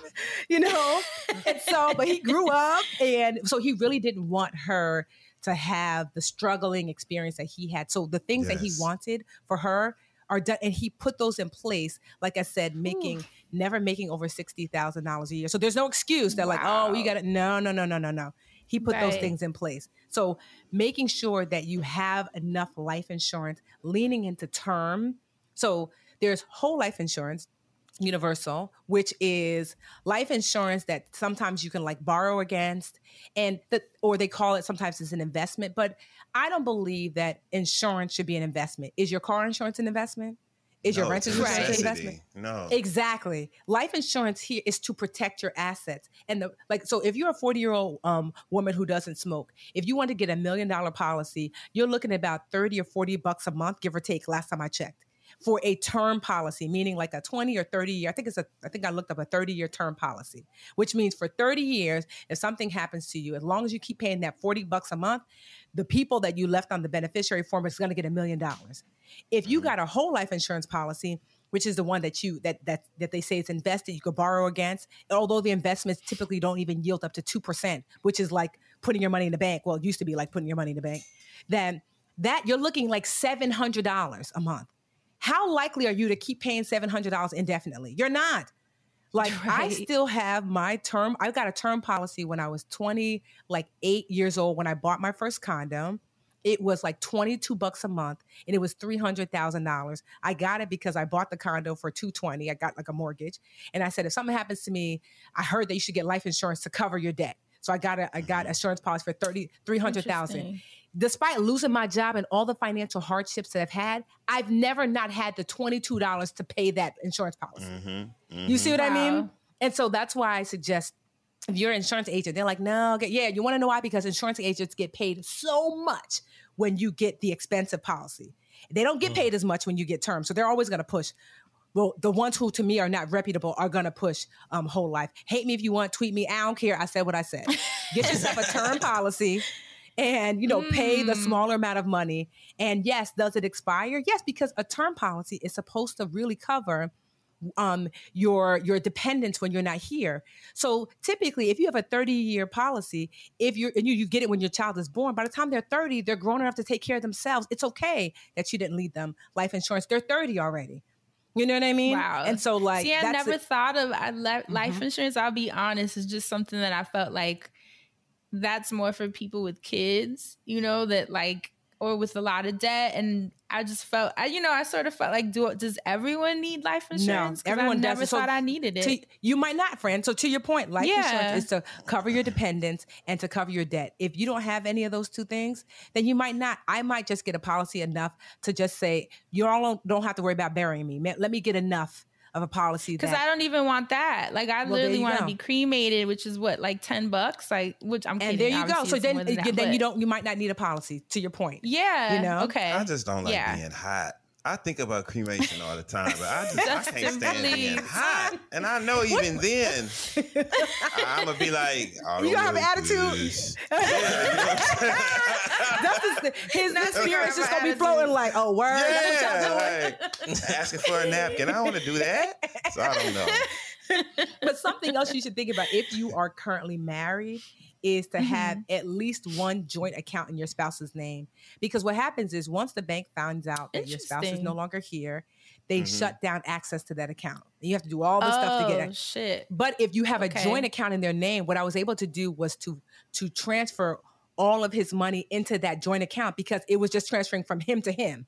But we just had this joint one joint account. And then I was able to get the money and then say, oh, by the way, my husband unfortunately is no longer here. And they shut down the accounts that I had already pulled the money out of. That just made it easier. Beautiful. Because you can get the money later, but you got to go through this whole process and you got to open Hell up and high state account. water. Yeah, so it's just Mhm. easier. So having at least one joint account in your spouse's name, um, like look at names on your cars and homes. So the house I live in now, he and I, our name was both on this house, but we had bought a um a uh, a property from the city of Newark for ten thousand dollars. It was like a, a a tear down house, and it was a deed. So you basically buy the deed for ten thousand dollars, and they just want you to rehab the house, and we did. And so, but when we when we purchased it from the city, they said only one person's name can go on the deed, and then just come back to City Hall a week later. Of course, I forgot. Like so, Mm. only Mm. his name was on that house. Now, here's the thing: when in New Jersey, I don't know in any other state, but if you are married and both of your name is on the title of the house, then I'm not inheriting this house because we both own hundred percent. That's what the state of New Jersey says. And Got so you. I don't have to worry about taxes, inheritance taxes, because like, no, no, Tiffany, you owned a hundred, he owned a hundred. He's not here. So you just maintain your 100%. Now, the other house that I forgot to add my name to, um, he because he has a daughter and myself, basically it's basically basically give or take 50% hi- hers, 50% mine. But thankfully, that it was always our intention to leave her that property anyway. So even if it had been 100% mine, I was it was going to go to her either way. Mm-hmm. So, but it was just something that we forgot to do that I was like, ah, dang. But in the long run, it's not that big of a deal. It worked Because- out anyway. Exactly. Because you're married, but what if it's a person that's not married and y'all just uh what is it, common law? So if you're both on the title, then you might ha- have to inherit. Depends on your state law. You might have to inherit their half. Now, here's the thing: if they have children, and if they have, um, so it goes like this first. And when it comes to like when someone passes away, it's spouse, child, or spouse and child, kind of like neck and neck. Then it's um, mother, father, then siblings. Mm-hmm. So Oh, you wow. could be That's tussling with someone's sister or brother for your half the, other of the house. You know, so you want to be and that mindful stuff of. gets really nasty. Oh, really my Ooh, God. it fast. gets So, so yeah. ugly. It can't. I didn't have to experience too much except for that one life insurance policy. Was like you know we had to Mhm. tussle a little bit, but you know they came around. Um, but for the most part, thankfully, we didn't have to do that. But you so you want to look at Thank whose God. name is on what. You know, um, Mm. and this is something that was so critical too. Make sure you're leaving the life insurance to the intended party. So I have seen this that you say like you're like, oh, I'm going to leave the life insurance to my sister to look after my kids. And then something happens to you, your sister's like, I forgot what she has said. Well, it's my money, so I can do what I want. I've seen it. Mm, I'm Wow. living it. I'm sure. Um, I'm sure. You know, and so I'm like, not my sisters, but you know. Um, Mhm. But so with that, with that being said, so if knowing because it makes sense, I have an underage child, I want to leave money to a responsible adult that's going to look after them until you're not here, and you know, all of a sudden plans goes out go they go out the window. So you are able to leave your life insurance policy to a minor. What will happen is the state will step in and hold that money for them until they're 18. They will hold it in Mm. trust for them. So don't think to yourself like, oh, I can't, I don't leave it to a two year old. Someone's just going to take their money. No, no, no, no. The state says they know, like when I like um for my for Jarrell's life insurance policies from his job, it like let's just say it was a hundred thousand dollars. They sent me my fifty, and then they sent me a letter saying we know that alyssa is underage, so her fifty is being held in trust with us until she's eighteen. Love it. Love it. You it. see what I mean? Wow. Better just there keep that than in in the mind. pockets of a greedy adult Exactly. whose motives can be Exactly. to, to whatever. Yeah. Exactly. So make sure basically whoever, especially if you have a blended family, you want to be real careful about leaving money to who you want to leave money to. And something that folks don't know is that you can split up. So now my estate and everything, so all my insurance policies, everything is my sister. So it goes four ways. If something happens to me now, they were the secondary. Um, like my husband was first, but he's not here. So now you can split it how many ways you want. So you got 10 brothers and sisters, put their name down. So if something happens, because you don't want to leave it to the one sister and be like, split it between all of y'all. No, no, no, no, no. Put all their names down so everybody gets Yep. their piece. You know, Got that was really important. Um, I if I had not had that financial advisor, I don't know what I Angelique was amazing. And so because there because we had given her your financial advisor should be reviewing all of your financial paperwork because when something when Jarrell wasn't here, I called her and she just she knew where everything was. She was like, call the job, they have this for you. call this person because she that was the, one of the first things she had us do is give her all of our paperwork from every What a corner of the earth. blessing. I mean, What when a I say a blessing. blessing, I didn't have to think about anything. I was just like, she Yeah. literally had a I didn't know until later. She had like um, like a list. Like okay, for like these are the four things Tiffany really has to do now, and then these can wait six months, and then these can wait a year. So one of the things that she's like, you should do now is um so Alyssa's mom and I have always been cool. Shout out to you, Shantae. Hey girl. So she and I I have love always been it. cool. And we still maintain are still cool. Like Alyssa, I was just talking I to her today. I'm hiring her. Yeah, that's my baby. Like she was like, I said, how much you gonna charge me to do TikTok? She's like, ooh, um, I was doing the math. So I'm, I'm- you about to see me on TikTok. And it's gonna be a la Alyssa. Yes. She charged me twenty dollars I TikTok. that. I feel like I'm getting taken, but whatever. she was like, "Yeah, it's, it's, it takes a lot of work." I was like, "She said I was thinking like 80." I said, "A TikTok girl, stop." She's like, "Okay, okay." okay. so I was like, "All right." So she's about to get her little money on. She learned. But- she learned from her is- mama. she- she- so, but me and her mom are still like, like I said, really cool. We talk all the time, and um, Mhm. and I told so Anjali told me make sure you tell Shantae, hey Shantae, you can get Social Security. And I learned from a friend of mine whose husband passed away that there is no backseats with Social Security, meaning that if you don't call right now, despite your grief, if you wait six months, you don't get that retro Oh, and so shoot. call so sick. So if you if you have a mind, so Alyssa, I, I did not give birth to Alyssa, so the Social Security goes to like the you know goes to her The birth mother mom. and her, mhm, Right. which is what what it ought to be because you know Yeah. um, Jarrell financially was taking care of her too, and now Shantae is missing that component, and so Social Security helps to plug That that, hole at least partially. Yes. So, but Mhm. I told Shantae, I said, I know it's a lot right now, but you need to call them today because if you don't, if you wait six months because of the grief, you're not going to get any of that Social Security money back. So if something Wow, happens, that's calling Social crucial. Security right away and getting your money now. So and that has helped her significantly. And she's like, "Well, what should I do with this? Should I should I put in a bank account for Alyssa?" And I said, "No, don't let anybody press you. Girl, that he's not here to help you financially with your baby. That money is to make sure that you guys are okay. You used to pay rent, you, whatever you needed to, like whatever you would normally do with her, do that. Don't feel guilty for using that money to make sure y'all are okay. You know, I know sometimes Right. people think like when money comes for kids, it should only be for the kid. It's like, so if she's homeless, where the baby gonna be? You know, know? it's a it's Yeah. a full responsibility. It's Exactly. a household. Yeah, Exactly. So it goes to the household. So you're wanting to like do that. Um Mhm. at least and this is so important. Like I knew all my husband's passwords. So like password to his phone. And like he always used my computer when he was like logging in. So I always, you know how like um with Google it'll say save the password. So Yeah, I would yeah, always yeah. like save it and thank God for that. Because if I need to log into his bank account, I didn't be like, oh my God, what's his bank? I knew every password was either saved to my computer or if you don't do Mm. that, at the very least, have the password to someone to someone's phone so you can log in. And you know, if you whenever you have to reset a password, it gets sent to the email, and usually the email is linked to their phone anyway. You know, Right. because it made life easier when they were like, "Well, we need to do this," and I'm like, "Oh, I don't. Oh, you know what? Let me reset the password, have it sent to his um his Yahoo account, and the Yahoo app is on his phone. I don't have to worry about figuring out how to log in." So I know you don't think about stuff like that, but like I having know. So it's like so many details, and then mind you, you're grieving Right. all I of was this just gonna say on on top, top of of that. managing your emotions. Um, like so a lot of stuff I left until later, but I'm giving you guys this list so you can listen back and make a list and say this. I'm gonna make sure it's my sister that has my thing.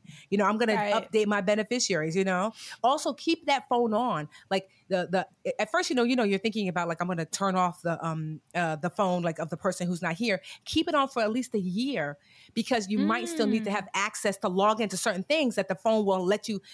Phones are like keys now. You know what I mean? And so like keep that phone on for at least a year until like you kind of work through all of the financials and you don't need that phone anymore. Um, keep get multiple copies of, of of of their death certificate because everyone wants it before they do anything. And to ask for more is really hard. So typically the the um the the funeral home will give you they'll ask you how many copies. I my anjali my financial advisor said get 20 i was like 20 but sure enough every time dick and harry every insurance company every everybody needed a copy original Mm. copy. And so get your original Right. copies up, up up front something that's really critical. So this, my husband's such an old man. So my dad has this, right? So this is those fireproof box. So if you're watching on Patreon, you can see. it. But guess what? Everything when I opened it up, I was like, wow. His birth certificate, certificate, everything was in here. Oh, I need to do everything. that. Mhm. I'm so such you a get child. you, and if you like me, so this is what My I mom have. I- has all my stuff. like so i got a fireproof bag and guess what Mhm. my Oh. will my trust uh, a copy of every every bank um that i have every bank account i put a, i put the statement in here so they'll know all of So my financial stuff it's it's fireproof i just got it from amazon it's a fireproof Mhm. bag, so God forbid something happens to your house. But that way, and I showed my sister. She's like, I don't want to hear about that. I said, No, you need to, because if You need something to. happens to me, I need you. You could take a month off, two months, whatever, but then you know you can grab that bag and say everything is here. I don't have That's to so dig through the crates. it So is so helpful. helpful I because really there's nothing more that. like Yeah. um devastating to lose someone and then to also be like, uh, my hands are tied. You know, I, I can't even pay And for the faced with funeral. the burden on top of Yes. that. Yeah. Yes, I can't pay for the funeral. I can't, you know, so having that, like I got that when Jarrell passed away and I got back from like I, I went to Bali for like two two months just to like Mm. Get away. I wanted to go someplace really beautiful. I wanted to go someplace away from everybody. Cause you know, everyone I loved it that everyone's checking in on you, but it was just also a lot. A reminder. It's a constant Yes. reminder. A yeah. constant reminder. And so I went to Bali for two months just to like where nobody knew me. You know, they're just Mhm. like, oh, hey, that's the black girl comes in, in, in breakfast every morning. And I just, everything in Bali is so beautiful. And Bali is also Mhm. very spiritual. There's a temple literally like on every street corner, every block. So I Mhm. wanted to just reconnect to the divine and God, you know? Um, Amen. and so just keeping that in mind, like um another thing to if you like Jarrell actually didn't have a will. Like we had talked about it. It's so crazy, like the God nods. The week before, I was like, babe, we really should get our will together. They've been the Oh, attorney has my been telling us. Yes, and and we didn't. And but the good thing is because we had done the other things, he was really good at communication. Everybody knew what he wanted. I remember I was like, um, they asked me in the hospital, was he an organ donor? And I was like, oh, I don't know. And his daughter was like, he was. She was like, I was talking to daddy two weeks ago and I was looking through his wallet and I took out his um his um license, and said, Daddy, how come this doesn't say organ donor on here? You know, black people. I ain't putting organ donor on my license so they can take my organs if something happens. and so, but he told her, but he told her, he told her though, but I do want to be an organ donor. Like, you know, just so you know, Craig, two Mm, weeks before. So he was able, like a woman wrote me, I haven't even shared it with her yet because I just think it's a, it, it might be too much. A woman wrote me that um she has his, I think it's his liver. And Oh, the day he passed is the day it saved her life. And she said, it was like a beautiful letter. Like, I know. It was like she's here as a result of like him being the Superman that he was. That was his nickname. And so, and so, but his heart went to someone else.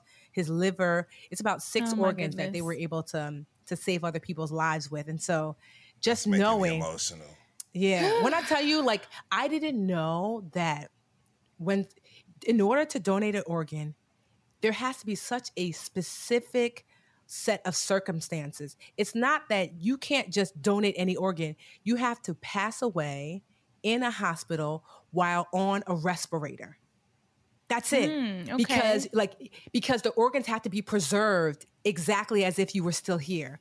And so there's you. no other way. So if you get into a car accident and they lose you like out there in the field, you know, while they're doing mouth to mouth or They're not whatever, donate your organs. It's a loss. so less than two percent. So I, I so you think It's a about the people. It is a miracle, honestly, that she's here. And if we had said no, her family would be like, you know, like they would be here not with her. So I just so be That's why I said- have mine on mine on my yeah, license. black people has the little please be organ donors. Yes, But I get it because you you have that fear, like, oh, if something happens to me, they're gonna be less likely to save me because they. so you don't have to have it on your card, but you can you can tell your family member because your family members can make that choice. So you can just say, you. "I'm not putting on my car, but just so you so it can know, be like stealth stealth Yes. mode. Yes. Yeah, that's what you're wanting, Actually, like, that's you a know, good idea. you know, like That's a good okay, idea. like you know, I do want to be an organ donor. You know, like and so and especially they told me, especially black men, there's so few uh, black men because they don't they didn't just take organs, they also took like skin grafts. Because they like, especially for black skin, there's like a certain special property. They don't get access to that very often. It was just there's just so many people, literally thousands of people, um, that are going to be helped as a result of like that that final gift that he gave. Um, wow. Something else to consider is to also depending on so a will. There's many differences between a will and a trust, but ultimately a will is to tell you what happens like right after you pass away. This is what I want to happen with my assets and my estate, like upon my passing. A trust kind of leaves long term instructions. So for me, I need a trust because I have several businesses. So it's like, well, this is what I want to happen a year after. This is what I want Alyssa to have when she's 30. This is when I want my Mhm. niece and nephew to have. So a trust allows you to extend the instructions. And so Wow. for Jarrell, he didn't necessarily need a trust, but he didn't have his will. But like, but I knew what he need, wanted. But I have a, a, a will now, obviously. But I also have a trust because I have these other larger entities that need extended instructions. So if that is you, um, consider that. And also consider that if you have an estate that's worth more than like half a million dollars, so let's say you have two homes or you have a business, and that you might want to have a trust because that will also potentially help with um, taxes afterward because when you leave money to someone, the government's like tap tap tap. Uh, we that's Of you just course. earned some money. We want some, and like in California, it's astronomical. New Jersey is not so bad, but if you put money in a trust, if you put or you put the assets in a trust, um, and then you are the owner of the trust, but there are also people inside the trust. You're not actually like giving them that money when you pass away. It just stays in that trust. So there's typically not a tax burden to to be paid. But you definitely want to have. I'm not an attorney, as some of y'all like to point out. I'm like. No, okay, but this Right. is right? No, I'm it's like, I'm almost not like- an attorney. But so you want to sit down with a, you know, like a like a, a trust attorney to sit down to walk you through. But it, that's in general terms. A will is right away. A trust if you want to leave instructions over time. A, a trust, you know, it costs more money typically to do than a will, and you have to fund the trust, meaning put things in it now while you're here. Um, so just keeping that in mind. Um something else like like i said my husband was really good at communication so i knew who he wanted to have what. So you want to make your inheritance plans clear you know especially if you have a blended family. You were married before and you have a baby by such and such and now you have new kids. And so you want to make sure that like everyone is provided for in the way that you deem fit. So having those conversations they're not easy to have but because he had them even though he didn't have a will no one was fighting for the most part over it. That's not what he wanted because he talked Right. about it you know Right, right. um Shout so out just to you, like Tiffany, because this is when like people people's true character is put on display. Yes. you know, Yeah.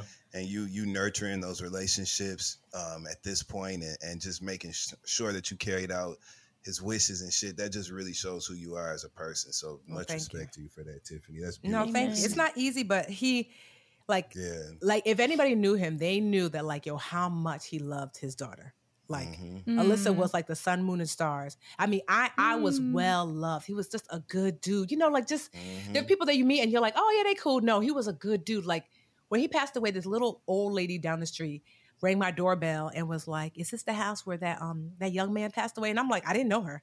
And I'm like, uh, yeah. I'm thinking, how does she know? She was like, I'm so sorry for your loss. He used to help me with my lawn and my grass. And I said, of course he Oh did. my goodness. Because that was when I tell you, he, I didn't even post. no surprise. No surprise, because when I t- I used to call him the Black Mister Rogers. Everybody knew Jarrell. Like if you didn't have a dad, he was gonna make sure you had your hair cut. He was gonna make sure you got a bike when you were ten. Oh, Because my we used to live in like what I call the halfway hood before we moved where we live now, and so it was just all you know, like the the hoods on this side. They all because he was a Mhm. twin, and you know, black folks. When you a twin, what's your name? Twin. Yeah. So, right? And so, so they were like, everybody knew twin. And so if you Uh-huh. needed something fixed, if you needed like whatever it was, like you just knew you could talk, call twin and he was gonna take care of you. His his homegoing was full to the brim. I would say probably about 500 people. And I didn't even really post about it because I believe knew it. Mhm. that like Newark was gonna come out for him. And and they did because that's the legacy he left. You know, one of just giving. Like he, when I looked through his phone afterward, it was he was like his twin brother because he has like identical twin brother Terrell's Terrell and Jarrell because black, you know. So, Period. so Period. Terrell, Terrell used to call like one of Jarrell's nicknames he used to call him was Barbara because he would be like, "You a nosy old biddy." Jarrell knew everybody's business. So in his phone, it was like, hey, June from across, like the, the lady from across said, you need me to pick uh-huh. up your mail? Because I seen that Amazon just dropped it off. Hey, Barbara, you need to pick up. Barbara was in full effect. I was like, Jarrell's in everybody business, but everybody That's loved community shit. Hell yes. yeah. Yes, and that's what happened when you go into Yeah. projects. He told me, like, you know, you knew, oh, such as the Smiths live in 4B. You know, the Mm-hmm. Johnsons live in four, you know, CF or whatever, you know.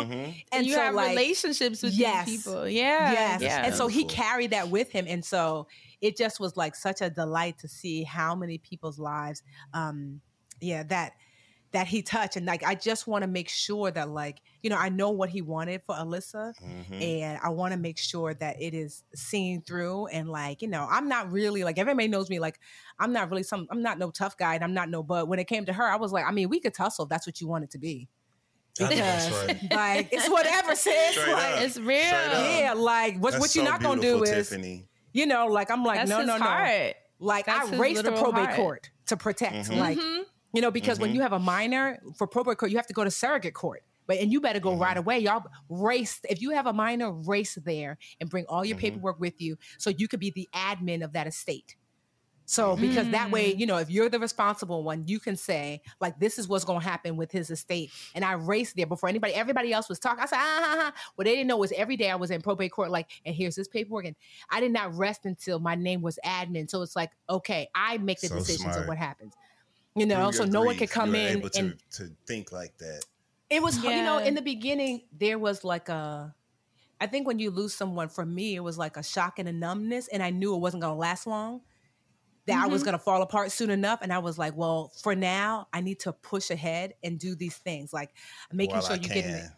Yes, like get an accountant because there there might be taxes involved. You know, something else I did too was I had to freeze his credit because do you know that there are terrible people who will look at the obituaries to see who passed away and then steal people's identities? Yep. Oh Yes. my god! I mean, I I'm not surprised. Yes, but I that froze his credit. Go head on to Wow. Experian, Equifax, and TransUnion, and you can freeze your loved one's credit so no one can open up, cancel their credit cards because people That will is try to so open up sad credit to cards. in even have name. to think of that. Can you imagine? Yeah. But that those are that like I said, there's just so many lessons I learned. But if, if I had to say the biggest um, lesson and legacy that Jarrell left me with is that, you know, he was so happy. Like I always say, like he's a secret vlogger. Like I look through his phone and he has so many videos and pictures. Like he, you know, he enjoyed a little smoky smoke himself, you know, since he was 14. um, and so right about now, he'd be like, "Let me, um, what you got, just Dustin?" He'll Yeah, like, it's legal in Jersey. Shit. Yeah. and so he would be on his phone smoking and being like, yo, like literally with his phone, life is good, Joe. Yo, my Oh, wife my good. heart. Yo, so I can look back at those videos. He'd be like, yo, my wife good. I just washed my car. You know, niggas don't need much, right? Like, I Just just washed my grateful. car. Just and so like, I have all these videos. So I I implore you, take so many pictures and videos, candid photos and Oh, my videos heart. because when I so I created on Google, I created a Google a Google um uh, photo album where you can literally everyone who came to visit him in the hospital. I said, "Let me get your phone." And I was if they had Google, automatically you have Google Photos. You're able to go into their Google Photos, find that person's face, and say, "Add it to this album." And so we have Wow. like mm. 4,000 pictures and video. So at any moment in time, I can hear him say, I love you. I can hear him laugh. I can see him like, like any moment in time, I can, you know, and so it's just, that was, it has been such a gift. And I added all of our family and friends to that album. So whenever you're needing like just to hear his voice or whatever, you have 4,000 different ways to do so. He was really adamant about taking lots of photos and pictures because his mom passed away in his 20s and he said like dang i only got like Mm. one picture of her I dang i don't got no video so he was like he was someone who you know you wouldn't even know he was recording you're like what are you doing and now because he was like i want to capture the moment because i didn't have this with her. And so if you're not taking photos i don't care what you look like you need to lose that 10 pounds. right nobody now. cares.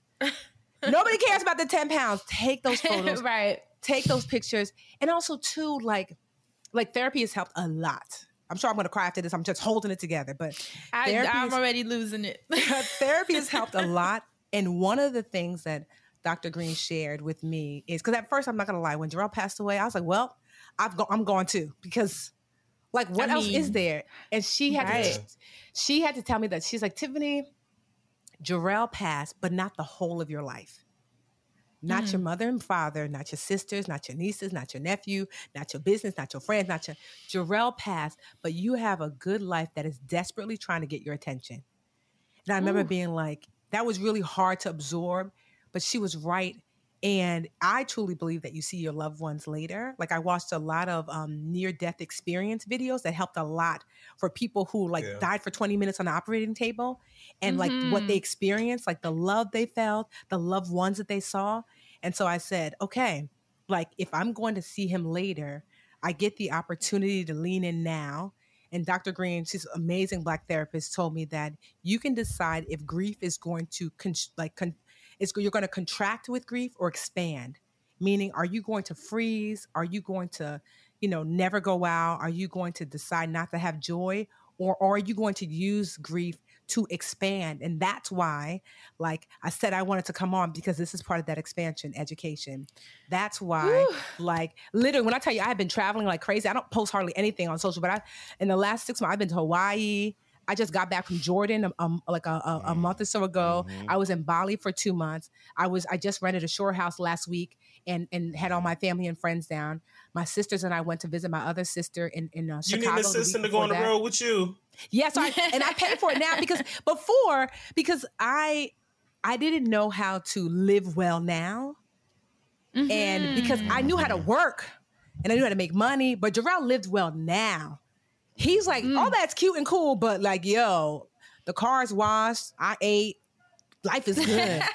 And so I have learned to like, like Tiffany, no, like, what does it look like to live? I was always like, oh, I'm gonna do that later. You know, let me just get this thing done. Let me just do this little bit of business, and then then I will indulge in. No, now I live well. Now I'm like, yo, I'm going to Chicago to speak. Who wants to roll? I just messaged my sisters last night.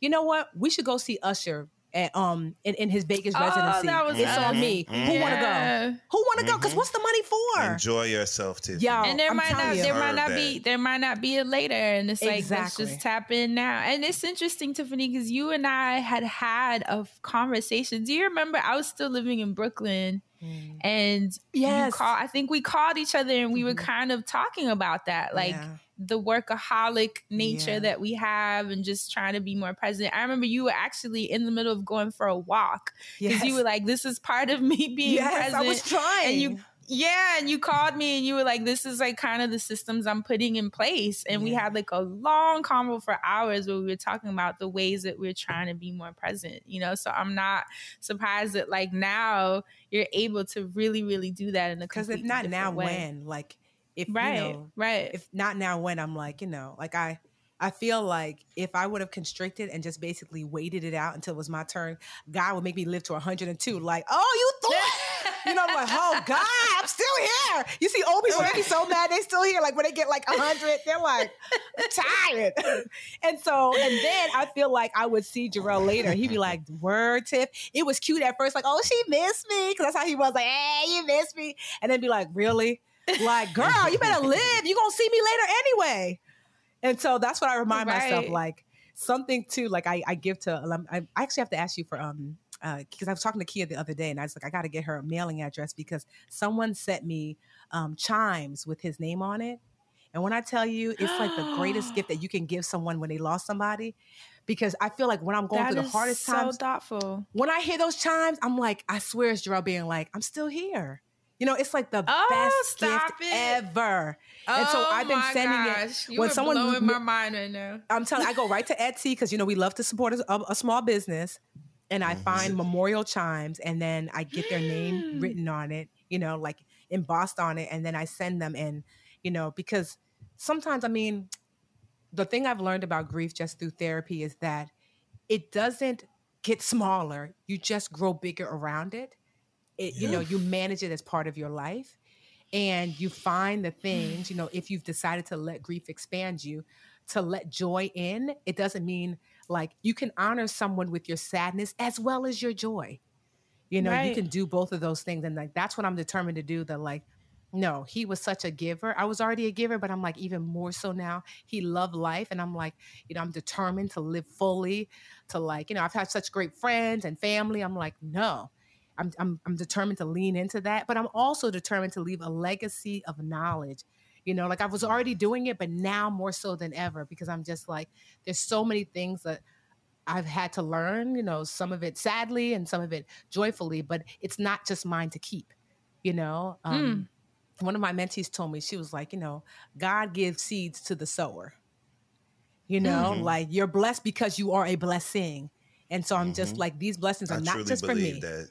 You know, they're they're for other people too. And so like that's the thing that keeps me going, honestly. If it wasn't for um the platform in order to just teach and reach people, I don't know what I would do with myself. Like it's the thing that keeps it. Like I said, I don't have to work anymore, but I continue to serve and teach because it's the thing that's always bring me that's always brought me joy and, and continues to do so. So I just thank y'all for you know you always provide this awesome platform to like talk to your audience and Woo, yeah. Tiffany, Tiffany. thank you. We are Yeah. so, you so I'm like speechless. I'm like Immensely grateful. would be super remiss if I didn't say Tiffany. Like we've had a lot of people on this show, and a a lot of the time when you're talking, I feel like I'm sitting here in awe because you give us so much free game, and today you gave us so much that was necessary. And mm-hmm. we've all dealt with loss recently, or continuing to deal with loss, or have dealt with loss for however long.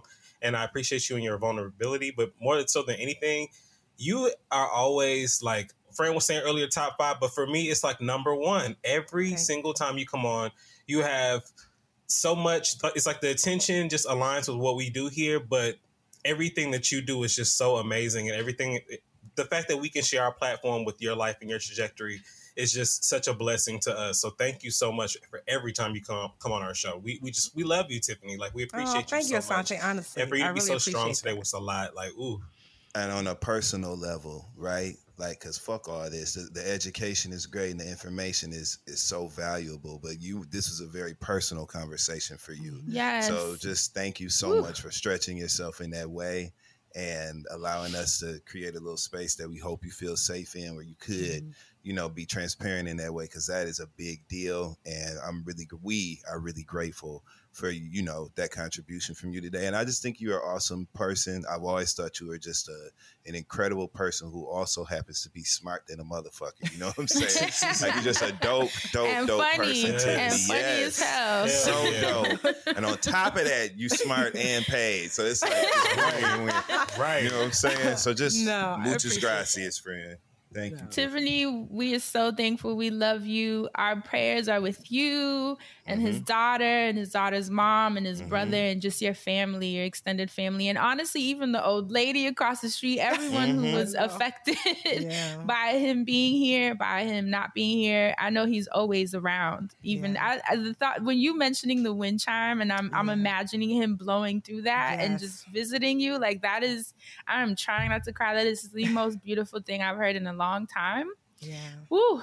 But thank you for sharing with us during your time of grief because this is when we're so broken open and the knowledge is just like busting through. So for you to share that on our platform and with us and how you reached out, I'm thankful. I know this is going to touch so many people and like you always do, you just that's what you do. You just touch so mm-hmm. many people. So we're thankful, Tiffany. Anything any last words you want to say before we get out of here? Buy my book, bitch. No, just joking. Um, Cause you have to lighten it up. I said, girl, you're not gonna have me crying. I'll, I'll cry off I was camera. gonna say, invite That's someone on off vacations. That's Look, invite perfect. someone on vacations. I'm just saying. right? But I'm like, okay, no, but honestly, like, No, that was perfect. I love what y'all do, and I just was so like, you guys just, I, I don't think you realize how much you shift the culture. I just hope you know that. No, for real. Thank like, you, Tiffany. like it is the number one podcast that when people stop me, they were like, "Oh my god, I just love you on the friend zone." Still to this day, it, ah! it happens so often, and so the culture shift that you're creating, this like soft place for people to land and listen, and you know, like the fact that you talk about this well-rounded, like you know, like the topics that you talk about. Sometimes you have me rolling and dying. I'm like, yo, that's when I tell you one of my favorite phrases that you that you always say is like, "Let them hoes fight." Yo, me and my sisters, we use that for everything. Whenever some drama, I'm like, girl, like basically, like that's not my business. I'd be like, "Let them hoes fight." Yeah, that's right. Yo, sometimes like I too, you know, like Yeah. yo, when I tell you, it just brings me so much joy how you can, you know, we can talk about serious things, but we can also laugh it Mhm. up and chop it up and learn. And so you just, I am grateful um, for you. Like I, yeah, yeah, this platform that you've created is just nothing short of just like honestly black magic. And so I'm just. Not black magic, because I know some of y'all Christians are like, ah, you know what I mean? Like, this is magical people magic, yeah. Yes, because they're like, child, you till you? I knew they was into that shit. no, but just honestly, thank you, thank you, thank you. This is an awesome place to be. So thank you. And thank you, Tiffany. And I'm so thankful this episode turned out way better than I had Mhm. even prepared. And that's just the power of you. Thank you to those Yeah. of you listening. We're we're looking forward to your thoughts and your comments. And make sure to hit Tiffany. Tiffany, let everyone know where they can find you. So I am the Budgetnista on all the socials. I'll be TikToking soon, not thanks to Alyssa. So the Budgetnista. Okay. on Twitter. Get that $20 Instagram. worth. badass twenty dollar TikToks, baby. It's some badass TikToks, okay? And that, y'all better get in, get in now because that price gonna go up once they see I know, that Alyssa word. was like, "Your friends Okay. need TikTok." I said, And "Slow down, start getting Inflation. booked, okay. Inflation, okay. For real. And, um, um, thebudgetnista.com. And yes, now honestly, if you do want to get my book, it's it's called Get Good with Money, and you can get it at getgoodwithmoney.com. And mm-hmm. that's what it is. Thank you everyone for listening. We love you so much, and we'll catch you guys next week. Asante don't even he's speechless. I'll Stay say black it. and Stay protect your black. magic. Because you know, Tiffany's here. It's like, did I have to do it? She's the magic. We the magic. It's good. We out. Bye, y'all.